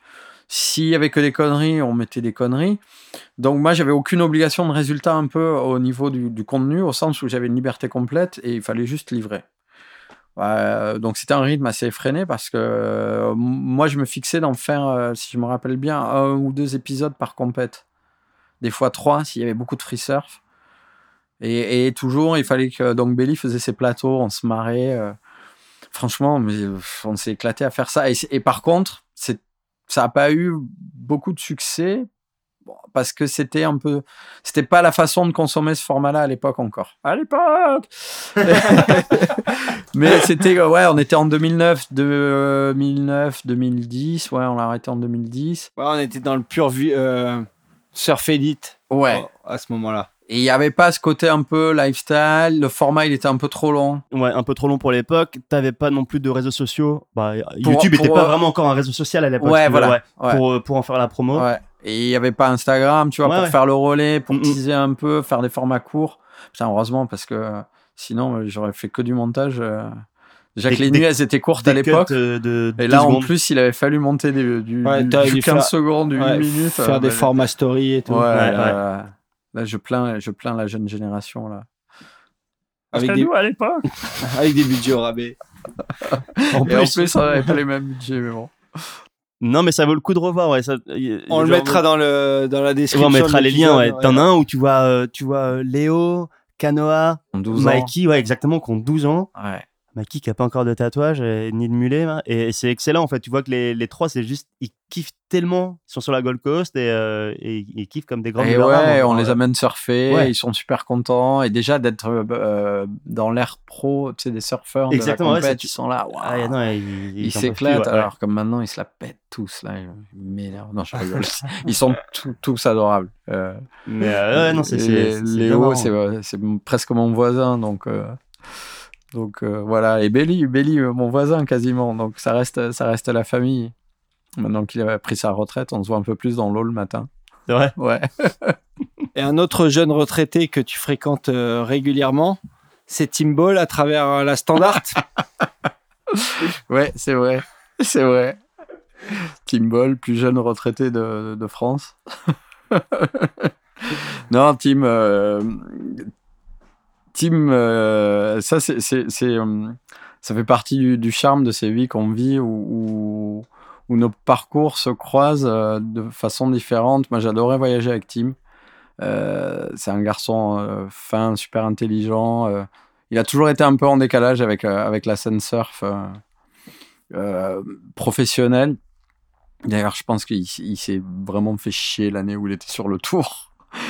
Il, il était, c'était pas, c'était pas son truc, mais par contre, quand on le voyait, on adorait parler justement culture, musique. Il a une, culture musicale absolument euh, sans fin. Et, euh, et puis voilà, donc lui, il, a, il arrête de, de, surfer. Enfin, il continue à faire un peu de free surf, mais il arrête la compète. Puis on se perd de vue un peu comme euh, les choses se passent. Moi, je deviens un cadre sup. euh. euh, mais je continue toujours un peu à mixer. Non, à un moment, j'arrête un peu. Je, pense que je passe deux ans à arrêter. Et là, Tim, alors le truc improbable, se met à mixer, à faire le, DJ. Et, euh, et il monte un collectif à Biarritz. Et là, on est en 2013. Et c'est la première année où ils font le collectif. Et, donc, ils montent ce collectif avec Malik, qui est un, un DJ euh, du, de, d'Osgore, qui, qui a bien carte, qui, Ouais, qui est très très fort. DJ, producteur. Euh, à l'époque, il faisait les championnats d'IMC et tout. Il était super, euh, un des- meilleurs de- jeunes DJ de France et euh, il est toujours super talentueux. Mathieu Chavarin, qui est, qui est un artiste peintre euh, fantastique, qui commence à exploser, et, euh, et Damien Chauvier, qui, était aussi, qui est aussi un, un artiste peintre. Et là, en euh, 2013, il me dit Ah, on fait des soirées, viens. Ouais, je leur dis non, c'est bon. euh, ça y est, j'ai passé la main, je suis trop vieux euh, et tout. Non, allez, viens et tout, ça va- c'est rigolo. Je dis, ah, mais moi, je vais plus en, boîte, je vais plus en club. Je dis, mais non, mais justement, nous, c'est en plein air, euh, c'est euh, c'est à la côte des Basques. euh, c'est le, on commence, il fait jour et tout. Ah, Je fais, ah, ça, ça me plaît bien. Et donc, j'y vais. En fait, c'est les standards. Donc, ils avaient monté le collectif standard et, euh, et leur soirée, j'hallucine, je prends une claque. Comme j'avais pas vécu ça depuis des années ou parce que j'avais un peu mis euh, le, le, le DJing de côté, alors que c'est une vraie passion pour moi. et J'ai commencé à 18 ans. Et euh, j'en ai beaucoup plus, comme vous l'avez compris. Et, euh, À l'époque, t'en avais 18. à l'époque. et, euh, et du coup, j'y vais jouer la, la peur au ventre parce que ça faisait hyper longtemps que j'avais pas joué devant euh, un public assez différent de mes dernières soirées. Et là, je- grande claque dans la gueule, mais au bon sens du terme, quoi. Kiff énorme. Et là, ah, ok, j'ai envie de refaire du DJing. Euh, et puis, et puis m'invite régulièrement au standard. Et puis, euh, moi, je pars aux États-Unis, je reviens. Et quand je continue à régulièrement aller jouer avec eux, souvent pour le Pro France, parce qu'à chaque fois, il y avait, il y avait une standard pour le Pro France au casino qui était absolument dingue comme soirée où euh, il y avait Falcon, DJ Falcon qui venait jouer et tout, très, enfin, super souvenir. Et puis quand euh, ils apprennent que j'arrête Quicksilver, euh, ils me demandent de rentrer de manière un peu plus active dans leur collectif pour essayer justement euh, de, de voilà de, de- d'apporter un petit côté euh, professionnel euh, enfin de, de profiter de mon expérience professionnelle que j'avais eue et dans l'événementiel et dans le marketing et tout ça et le, le, le collectif existe toujours il a évolué maintenant on a lancé une radio qui s'appelle Radio Standard vous pouvez trouver l'appli Euh, Ça y est, elle est, elle est live. L'appli marche ouais, pour, pour iPhone et pour Android. Et on a le website. euh, et puis on continue toujours à organiser des événements. C'est vraiment de l'associatif et c'est ça qui nous plaît. C'est que pour aucun de nous, c'est notre premier job et qu'on veut que ça reste comme ça, que ça reste une passion qu'on partage. Et l'idée, c'est de partager. C'est pas un business. Euh, donc on fait toujours nos résidences au- sur le rooftop du bar de la Côte. Enfin cette année là, c'est un peu forcément entre parenthèses, mais en tout cas, on a fait ça fait sept ans qu'on a, on a ces résidences là. On a fait un petit festival l'an dernier qui s'appelait Marée Alternative où on a eu bah, des artistes comme euh, Pedro Winter, Molécule, euh, John Talabot, euh, Sacha Mambo, plein d'artistes qu'on aime. Euh, et puis voilà, on continue à faire plein de projets. On essaie de monter là une espèce de petite résidence d'artistes. Enfin, il y a plein de choses qui évoluent. C'est c'est c'est vraiment un projet plaisir et passion. Tim, c'est un peu le, gourou musical, directeur artistique du projet sans lettres. Et il est sans compromis, sans concession, il lâche rien. Et c'est génial. Et il est aussi exigeant euh, musicalement qu'il a pu être euh, euh, dans sa carrière professionnelle de surf. Et pour ceux qui connaissent comment il surfait, qui a un style très élégant, très fin, mais en même temps très technique, il est pareil en musique. C'est l'amateur du, du beau geste. hein. C'est un amateur du beau geste et puis là musicalement c'est euh, je sais pas comment il fait pour être au courant de tout il connaît tout euh, les labels complètement improbables de tous les coins du monde. C'est ça un peu le collectif standard. Musicalement on n'a pas de barrière et on, on et on passe euh, du jazz à la techno euh, en passant par tout ce qui se passe tous les courants musicaux dans tous les pays euh. Et chaque DJ a sa couleur musicale ou un peu toi, ouais. ouais, ouais, Toi, ouais. tu serais plutôt quoi? Vieux vieux non je rigole non non euh, je sais pas le but en fait on a, on a quelques euh, principes c'est que par exemple il faut qu'on joue jamais deux fois le même morceau d'une soirée à l'autre ou il faut qu'on se surprenne un peu donc des fois, euh, ça peut être un set euh, old school hip-hop ou des trucs plus électroniques. Moi, c'est vrai qu'après, en soirée, j'aime bien jouer des trucs électroniques. Mais comme pour la radio, j'adore programmer du jazz, tu vois. Donc, c'est, c'est, l'avantage de la radio. Enfin, les, deux se complémentent. La radio, c'est plus partagé au sens large sans avoir la contrainte du dance floor. C'est vrai qu'après, euh, quand on joue en soirée, euh, on joue plein de styles, par contre. Ça, c'est hyper important mais ça peut être à tour de rôle. euh, Il y, en a un qui va partir très techno, et puis après, derrière, Tim, il va enchaîner avec un morceau de reggae, alors que c'est le peak time et que tu as tout le monde qui est comme ça, les bras en l'air et tout. Et ça les rend fous, les gens, en fait. Donc, nous, on a comme principe de jamais être trop linéaire sur un style musical, plutôt de, de, de, voyager un peu. Mais euh, on essaie de se surprendre. Mais c'est une super aventure, ça fait la huitième année que le collectif existe. Et, euh, franchement, on s'éclate. Et puis ça nous permet de faire des, des, belles rencontres aussi. Ouais, et du coup, il y, y, a une belle rencontre ces derniers temps qui était euh, celle de, de Molécule, qui est justement un DJ de, du label Headbanger et qui arrivé avec un projet absolument chambé. C'est le projet SOS dont tu as parlé tout à l'heure, Sounds of Surfing. Tu peux nous en parler un petit peu? Ouais, ça c'était, ouais, c'est vrai que c'est une, des belles rencontres de l'année dernière. Euh, pareil, histoire assez improbable. Euh, c'est un copain qui s'appelle Alex Nebou, qui est directeur artistique chez Polydor France, euh, qui est un vieux copain de snowboard, très bon snowboarder, et euh, qui m'appelle un jour et me dit voilà, il y a un artiste, euh, son, son, manager, c'est un pote à moi, euh, il s'appelle Molécule et il veut aller enregistrer le bruit des vagues à Nazaré. Je fais waouh, mec est ambitieux, mais bon, euh, pourquoi pas. Euh, Est-ce que tu peux les, aider? Voilà, ils ont besoin de monter une équipe. Euh, Est-ce que tu peux leur donner un coup de main? Ils ont dit bah écoute, on discutons. Et puis euh, et puis voilà, on se rencontre. Euh, on se rencontre d'ailleurs euh, avec avec Molécule, donc avec Romain et, et son, son manager Sayem à la, à la première de Chaka à Paris au okay. Grand Rex.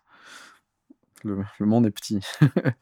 Et euh, il m'explique leur projet. Lui, en fait, je, je connaissais son travail euh, précédent qu'il avait fait au Groenland, où il était parti enregistrer justement le bruit, euh, le bruit de tout ce qui l'entourait au Groenland pour en faire un album. Et, et pas qu'un album, il avait fait aussi un livre, il avait fait euh, une vidéo en réalité virtuelle. Enfin, je trouvais ça vachement intéressant, cette approche 360 de, capturer l'émotion de l'endroit. Il a même fait un vinyle collector avec 27, euh, si je me rappelle bien, 27, 27 sons de silence différents, dont la banquise qui craque et plein de choses comme ça. Je trouvais ça hyper intéressant. Donc, j'avais, j'avais, je connaissais son travail déjà. Et, euh, Et là, il me dit, bah, voilà, j'ai, euh, j'ai, j'ai découvert Nazaré, euh, je pense qu'il y a une super énergie, il doit y avoir plein de sons différents et j'aimerais bien y aller. Je dis, ah ouais, ok, tu sais que c'est dangereux quand même. Mais le, gars est motivé, fait de la voix, il est sportif. euh, et donc, il, dit, ouais, on y va. Euh, et donc, il, voilà, il avait besoin d'aide en fait pour, pour, connecter, pour monter une équipe. Donc, du coup, je lui présente euh, ben, Vincent Kardazik, Laurent Pujol, de fil en aiguille, euh, Sancho, euh, Hotman, euh, Quicksilver, Yann Benetrix. Enfin, voilà, bon, c'est. et le, le, la partie musicale est produite par Pedro, donc Winter, une fois de plus. Donc, on, se retrouve un peu en, famille. On, on monte le truc. Le projet a été assez compliqué à monter. Euh, mais finalement, il, il a, il a vu le jour. Et, euh, et euh, tout le monde est vivant. C'est ça qui est bien. C'est ça qui est, qui est super quand même. Et le, le, le, le résultat en plus est super intéressant. Les morceaux sont vraiment bien. Je trouve qu'il il résume vraiment chaque morceau résume vraiment un moment clé de, de, de, de l'expérience, notamment le morceau qui est fait autour du, du, du Wipeout de, de Hotman, ou qui est hyper anxiogène. T'as t'as vraiment, t'es en, apnée pendant, je crois qu'il fait deux minutes, t'es en apnée pendant deux minutes. Euh, Il y a le morceau techno où tu sens la pression de l'élément, euh, que je trouve super intéressant, et puis le morceau euh, festif de la précession. Parce que ça, c'est un truc qui est super important dans le surf de grosse vague. En tout cas, moi, comment j'ai pu le vivre quand on allait faire les premières sessions à Nazaré. À l'époque Euh, Pas à Nazaré, mais à Bellara, avec, euh, avec les copains, avec euh, Yann, Seb et tout ça. Peyo, c'est la, pré- c'est la précession. Et toutes les bonnes sessions, il faut qu'elles soient célébrées, il faut qu'elles soient fêtées. C'est comme une victoire sur une compète. Une session de grosse vague, en général, il y, a y a un aspect festif derrière pour relâcher évacuer l'adrénaline. Et, euh, et je trouve qu'il a bien capturé sur le dernier morceau qui est très festif aussi. Et puis il y a, surtout, il y a un super documentaire réalisé par euh, Vincent et Julie Kardazik, les deux. Euh, ça n'a pas été évident. Ils ont pris énormément de risques, eux, pour aussi que ce projet arrive à bout, parce que ça a été un financement très compliqué. Parce que c'est compliqué de financer des, pro- des projets comme ça qui sont un peu hors normes. Et le, le résultat, je trouve fantastique. J'ai hâte qu'ils sortent. En tout cas, les morceaux sont déjà sortis et c'est euh, c'est une, très très belle aventure humaine aussi. Ouais, il y a aussi une, sorte de petite prouesse technologique qui est genre de euh, qualité audio immersive qui permet vraiment, euh, tu tout à l'heure du wipeout de Dotman, quand tu l'écoutes au casque avec le matos qu'il faut, tu es complètement dedans et limite, comme tu dis, le, le coup de l'apnée, c'est vrai, quoi. C'est Ouais. dément. Ouais, à ouais, parce que, ouais, et c'était son idée à la, à la base euh, de pas faire, euh, pas seulement faire des morceaux, mais aussi de faire cette expérience immersive euh, où, où, n'importe qui peut se mettre dans la peau d'un surfeur de grosse vague à Nazaré. Et c'est vrai a- comme tu le dis justement, il y a une prouesse technique au sens où le, son du surf de grosse vague avait jamais été capturé comme ça. Euh, euh, avec autant de, de- de moyens et autant de, de techniques, puisqu'ils ont réussi à mettre des, des micros sur les planches, des micros sur les surfeurs. Bon, alors il y a eu un peu de casse aussi, euh, mais ça fait partie des risques du métier. Alors pour les, les- les détracteurs, parce que je- qui disent ah ouais, ils ont balancé pas mal de matos. Non, c'est pas beaucoup de matos. C'est un micro qui est, qui est- qui est- ou- qui est parti dans l'eau. euh. Mais euh, mais Qui reste mineur comparé Ouais, à ce ouais, ouais, pourrait ouais, perdre. Pourtant, moi, je suis euh, euh, green- protecteur des océans euh, tatoué, mais là, pour le coup, c'est, euh, voilà, il faut remettre les choses à leur place. euh. Mais non, je trouve que l'aventure humaine a été dingue et la performance technique et, artistique, elle est, elle est, c'est un chouette projet, quoi. Donc voilà, moi, j'ai pas fait grand chose, j'ai juste mis, mis des gens en contact. Euh, mais je suis, très heureux d'avoir euh, pu participer à un projet aussi ambitieux euh, artistiquement et humainement. Et un autre projet d'actualité, tu nous parlais de, ton engagement pour la protection des océans, qui se recoupe désormais avec ta carrière professionnelle, puisque tu travailles pour une marque de boissons, d'eau, qui est Ocean 52. Tu peux nous expliquer le concept? Ouais, alors Océan 52 ou Océan, euh, Ocean Ocean 52, comme tu veux, c'est euh, euh, la seule marque de boisson qui reverse 52% de ses bénéfices à la protection des océans. Ça, c'est le, pitch. Et l'idée, en gros, c'est de c'est de monter un business euh, qui a une dimension sociale et environnementale et de, de développer des produits aussi qui soient respectueux de l'environnement. Et là, en l'occurrence, euh, l'idée, c'est de, de remplacer au maximum tout ce qui est plastique à usage unique. Euh, je suis tombé un peu, ça a été euh, le hasard des rencontres. Le fondateur de ce projet-là, qui est quelqu'un de, passionnant, qui s'appelle Santi Mier, qui a monté ça avec, avec son épouse Olga, qui est un passionné d'océan, qui a fait une grosse carrière dans l'agroalimentaire, dans les grosses boîtes, et qui est euh, trois enfants, surfeur. Euh, un jour, il se dit qu'est-ce que je vais laisser à qu'est-ce que je vais laisser à mes enfants comme empreinte? Et puis voilà, il, trouve euh, une recette euh, avec des, minéraux euh, qui viennent dans les- des océans et puis il les met en bouteille. Et puis petit à petit, de fil, en aiguille, euh, il monte ce projet-là et euh, nous, on se rencontre euh, via Quicksilver. Et puis, euh, et puis euh, quand je parle de Quicksilver, on reste en contact et à un moment, il veut monter un programme d'ambassadeur, donc je, l'aide un peu là-dessus. C'est là où je, le présente, euh, entre autres, euh, Mathieu, Liane, et Mathieu Crépel, Liane Curren et, d'autres. Et puis, et, puis, et puis le projet me plaît. Parce qu'il est en phase avec moi, mais la personne que je suis en train de devenir, avec mes valeurs, avec le- et puis donc je, je commence à prendre un peu plus de responsabilité, à rentrer dans la boîte.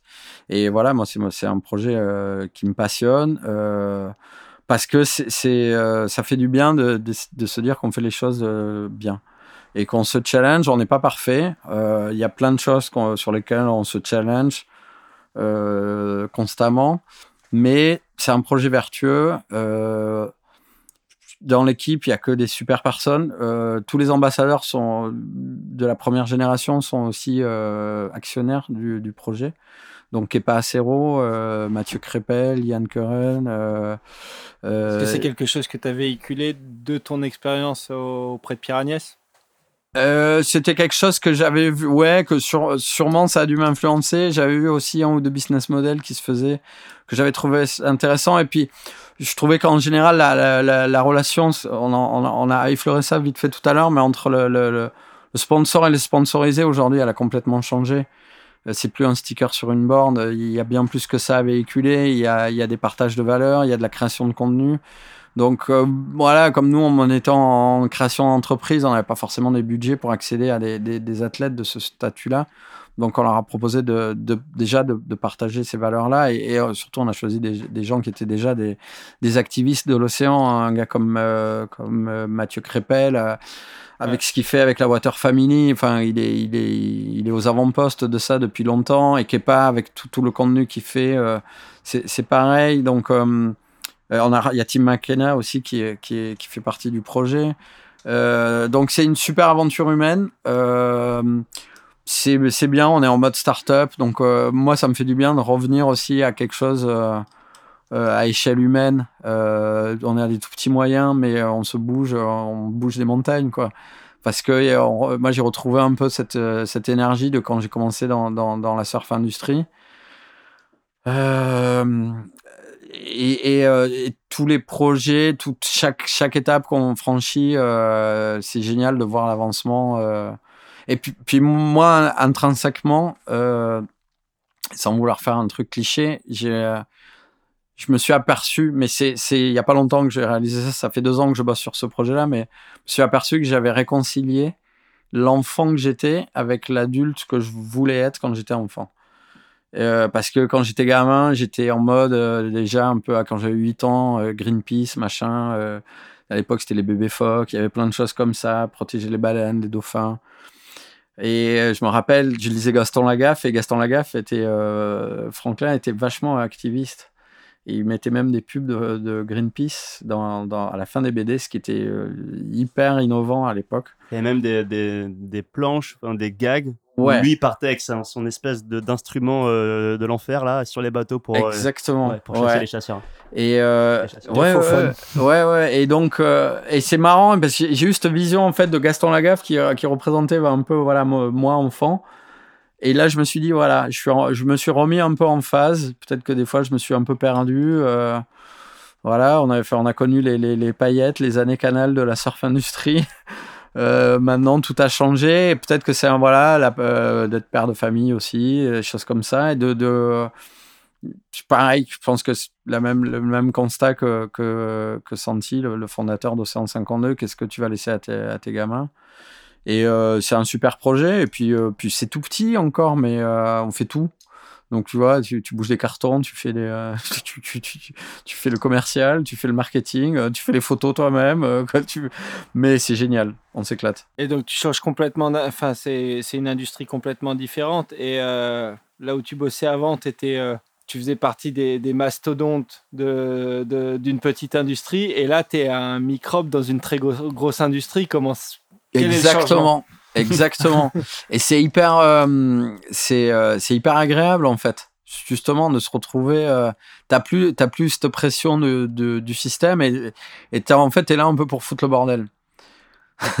Donc, tu vois, moi, je parlais beaucoup au début de contre-culture et c'est ça qui m'avait séduit d'arriver dans, dans, dans, dans, dans ce- cette industrie-là. Et là, en fait, nous, avec ce qu'on fait aujourd'hui, on met un peu le bazar, on, on, on bouscule un peu les mastodontes euh, parce qu'on arrive avec des solutions innovantes, parce que euh, on a une façon de faire le business qui est très humaine, parce que parce que a une volonté de, de, faire changer les choses et ça commence un peu à prendre, c'est intéressant. On voit qu'on commence à déranger un peu et surtout, on va, heureusement, on voit qu'on commence à séduire aussi. Euh, euh, des, des gens, il y a des groupes, euh, il y a des gros groupes euh, qui commencent à nous, à nous suivre parce que justement ils ont dit qu'ils voulaient qui voulaient euh, être zéro plastique. Et le- les premiers, d'ailleurs, ça a été le groupe Board Riders. Donc, euh, chapeau, merci encore de, nous, de nous suivre. Mais euh, là, ouais, ouais, c'est c'est un, super projet. Moi, je m'éclate. Parfait. Bah, c'est vrai, c'est une belle, une belle boucle quand même. Quand tu regardes là, il, a, il aura fallu trois heures pour faire le tour d'une, de ta carrière, mais Tu sais, j'ai l'impression d'avoir fait euh, sais, la, fin là, de cette émission qu'il y a sur Vice TV avec le, le psy qui reçoit les rappeurs. Là. Je sais pas si vous connaissez ça. c'est les- la version Mireille Dumas de, de Vice avec Ouais. les rappeurs. Ouais, exactement. Ok. Ouais, c'est un peu ça. Ok, donc on est les Mireille Dumas du surf français. On note. euh, et qui dit Mireille Dumas dit qu'on va poursuivre un petit peu dans, dans l'analyse. Euh, on a une rubrique récurrente, tu la connais peut-être, c'est le coup de pression. Quel est ton coup de pression, Nicolas Dazel Ouais, c'est toujours délicat de- d'en choisir un parce que forcément, il y, a- il y en a eu plusieurs. Avec une vie comme celle que tu viens de nous raconter, ouais, sans doute. Mais euh, je crois qu'il y a un moment, je me rappelle d'un moment quand je filmais où vraiment j'ai pas fait le malin. C'était euh, un de mes premiers trips au Mentawai. Euh, je pense que c'est début des années 2000, je me rappelle plus exactement. Et, et je dois me faire poser sur la plage pour aller filmer à Macaronis. Alors l'île a beaucoup changé depuis, il y a des surf camps et tout, mais à l'époque il y avait juste un, un À petit- l'époque à l'époque On y est encore. Faudra les compter à la fin de l'émission. C'est un petit ping à chaque fois. euh, 10 balles. Et à ce moment-là, il n'y avait pas grand-chose sur l'île. Et je crois qu'en plus, il y avait eu, il y avait eu un petit euh, tremblement de terre. Donc euh, le village avait pas mal ramassé. Bon, bref, on me pose sur le, le, le, le- le pilote du dinghy, là, du, petit- du petit bateau, me pose là. Et il me dit voilà, tu marches là, tu fais un peu. Tu vas un peu là. Tu fais juste attention au sable mouvant. Ok. tu veux pas rester avec moi? Non, parce que je dois aller faire d'autres trucs. Donc démerde-toi. Donc et en fait, on m'avait prévenu aussi. Je crois que c'était Tim McKenna qui m'avait dit ouais, fais attention. Effectivement, quand tu vas shooter du bord à, à Macaronis, il y a des sables mouvants. Wow. Euh, bon, petite parano quand même sur les sables Ça mouvants. va, ouais. Donc je commence à marcher, je me perds. Donc déjà, je suis pas bien. Je suis pas content, j'arrive pas à trouver. J'ai un talkie-walkie euh, pour communiquer avec le bateau au cas où. Euh, donc j'essaie d'appeler au talkie-walkie pour dire euh, je trouve pas mon chemin, je suis à moitié paumé, ça me saoule. Donc je commence à faire demi-tour et retourner vers la plage où le dinghy m'avait posé. Et là j'arrive et j'ai un espèce de petit comité d'accueil qui m'attend quelques gars, il y a un petit village qui est là, et il y a des gars du village qui sont là, et ils ont pas l'air super frais. Euh, je sais pas s'ils avaient de l'alcool ou s'ils avaient sniffé de l'alcool ou quoi, mais ils étaient pas ultra clairs. Et ils avaient des machettes. Rassurant. Aïe. Moi, j'avais un trépied et une Pelican case avec ma caméra dedans. Et là, je fais le mec un peu cool. Ouais, salut les gars, ça va? Tu, vois- bon, je sais même pas en quoi il faut parler. Euh, S'il parle indonésien, de toute façon, je parle pas indonésien, donc fait euh, bagous, je sais pas, je dis n'importe quoi. Et, euh, et puis là, je prends mon talkie-walkie et j'essaie d'appeler d'un air détaché le, le bateau. Je fais, ouais, Houston, we got a problem. Houston, we got a problem. je commence un peu à me dire, bon, je sais pas, je le sens pas le truc. Il y a une espèce de tronc sur la plage, donc je m'appuie négligemment sur le tronc pour faire style. Je suis un mec à la cool. Et je faisais semblant qu'on me répondait au talkie-walkie parce que pour faire croire, j'étais pas tout seul au monde, mais j'étais profondément seul au monde. Personne répondait au talkie-walkie. Et les mecs viennent m'entourer quand même. Avec les machettes, toujours. Donc je me dis, bon, qu'est-ce que. Allez, bah, avec un peu de chance, ils savent pas nager. J'ai un trépied. Donc je commence à, à déplier mon trépied pour juste garder un peu de distance au cas où. Mais je fais toujours le mec style, tout va bien, tu vois, pour pas non plus euh, montrer que je, je me chie dessus quand même. Et, euh, et les mecs, ils me regardent un peu comme ça. Et puis il y en a un qui commence à toucher à ma Pelican Case. Du style, euh, oh, qu'est-ce que t'as dedans? Et j'avais un. Et euh, je sais plus, je crois, je crois que j'avais un. J'avais un petit sac avec euh, deux, trois barres de céréales comme ça. Donc je commence à sortir. Le mec me le prend un peu brusquement. Je me dis, putain, ça craint là, c'est pas, pas très bon. Donc je recommence. Attendez les gars, j'ai un coup de fil à passer. je m'éloigne un peu, je reprends mon talkie-walkie. Je fais Mayday, Mayday, Mayday. Je commence à, là, vraiment à flipper un peu quand même. Et euh, finalement, le pilote du dinghy me, répond Ouais, je fais là. euh, Donc je parlais en anglais. J'ai dit Va- Vas-y, viens me chercher là. Je le sens pas, le truc. C'est un peu craignos quoi. Et euh, il arrive.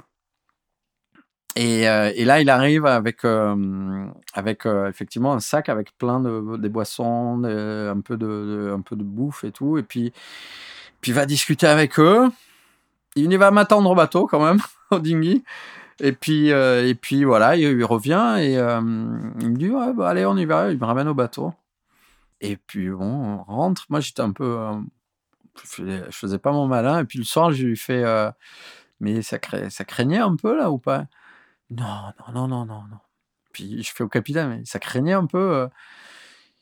Bah écoute, ils sont un peu à cran sur le village. Ils ont eu un tremblement de terre. Le village a été détruit. euh, voilà, ça, plus ça, plus ça. euh. Non, ça aurait pas craint, mais bon, mais ils avaient des machettes quand même. Oui, ils avaient des machettes. Bon, enfin voilà, je sais pas si ce qui se serait passé, mais franchement là sur le moment, euh, il- ouais, j'ai j'ai pas fait le mal. T'as pris ton tout. coup de pression. j'ai pris un petit coup de pression. ouais. Solide. Ah ouais. Exotique. Voilà, filmé du bord en Mentawai au début des années 2000. Maintenant, maintenant ils ont des plateformes, euh, il y a des surfcamps partout, euh, mais voilà. À l'époque, eh ben c'était quand même un peu plus sport. Et on enchaîne avec la dernière rubrique de l'émission. C'est le Grom Spirit. Donc, le Grom Spirit, c'est un conseil motivation. Donc, ça peut être pour surfer, pour filmer, pour rester motivé en tant que cadre sup euh, dans ta carrière professionnelle. Bref, tu choisis ce que tu euh, veux. En paix avec soi-même ou ce que tu veux. Un conseil pour rester motivé dans ton activité. Alors celui-là, j'avais- pas réfléchi du tout. C'est vrai qu'en fait, on n'a pas eu le temps de te le présenter. On a euh, commencé à en parler. Mais, mais, euh, non, mais de toute façon, j'ai pas de conseil parce que à l'époque, c'était vachement mieux. Euh, c'est difficile de donner des conseils parce qu'aujourd'hui, en plus, c'est quand même euh, être surfeur pro, c'est aujourd'hui, c'est compliqué.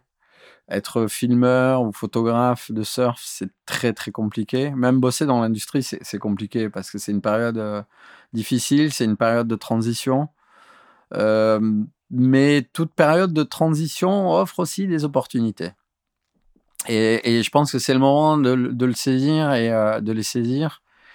Et euh, moi, il y a un truc que j'ai fait dans mes choix qui a, vachement guidé mes, mes, ma ou mes carrières.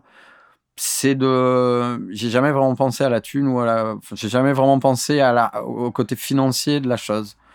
Et euh, quand j'ai commencé à faire la vidéo, je savais même pas s'il y avait vraiment de l'argent à faire ou pas. Mais euh, voilà, le conseil, c'est si c'est vraiment ta passion, fais-le.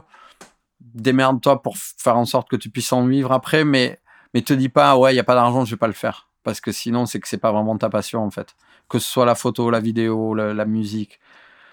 et donne-toi les moyens de, si c'est ton rêve, vis ton rêve. Euh, si tu peux en vivre, c'est bien. Si tu peux pas, c'est pas grave, tu auras des plans B, mais, euh, mais c'est génial de. Voilà, euh, comme vous avez vu, je peux parler pendant des heures. de- C'est que des rêves éveillés, tout ce que j'ai vécu et euh, tout ce qui est arrivé autour, l'aspect euh, matériel, financier, c'était que du bonus, mais ça n'a jamais été euh, ma motivation euh, initiale. Je sais pas si c'est un bon conseil ou pas, hein, parce qu'aujourd'hui, on vit dans un monde très pragmatique et très matériel, mais, euh, euh, voilà, ça vaut ce que ça vaut. C'est un conseil. C'est un conseil. Non, non, c'est cool, mais euh, t'as as raison dans, dans ce que tu dis parce que euh, si tu mets pas du cœur, euh, du cœur dans ce que tu fais, ça, ça se passe pas. Il y a plein de bons surfeurs que, qui auraient voulu être pro, mais qui ne se sont pas donné les moyens pour, euh, pour l'être et, et d'autres. Qui font Qui- ça comme un job. Trop comme un job, peut-être. Ouais, peut-être aussi. Mais je veux dire, et d'autres qui se sont donné les moyens et qui sont arrivés à Ouais. là où ils voulaient. Ouais, ouais, Et, ouais, il faut, il euh, faut et c'est croire. pareil Il dans faut... la vidéo, c'est pareil dans, Ouais. dans Ouais, dans la musique aussi, plein d'artistes qui l'ont fait au début par passion, qui ont tout donné sans, sans regarder ce qu'il y avait en face et qui, euh, pour qui un jour ça, ça a marché. Mais c'est hyper compliqué d'être un artiste aujourd'hui. C'est comme c'est hyper compliqué de faire sa, sa place dans, dans, dans la vidéo. Euh, le métier de photographe de surf, il existe quasiment plus, ou c'est du, du quasi bénévolat. Euh, mais, euh, mais en même temps, je vois plein de mecs super talentueux, quoi. Et c'est, euh, ben, il faut pas qu'ils arrêtent parce que parce que si, si c'est leur passion, il faut qu'ils ils essaient jusqu'au jusqu'au bout. Et peut-être ça va déboucher sur autre chose, mais euh, ouais, moi, j'ai- eu aucun plan de carrière. Et je suis un peu euh, allé au gré du vent, de mes envies, de mes intuitions, de les choses, rencontres. de mes rencontres énormément. Ouais, ouais, c'est vrai. C'était le mot de la fin, je crois ça. Puis c'était une belle rencontre, cette émission. Euh, ça faisait un bout de temps qu'on voulait la faire, donc un grand merci de nous avoir reçus chez toi. Là.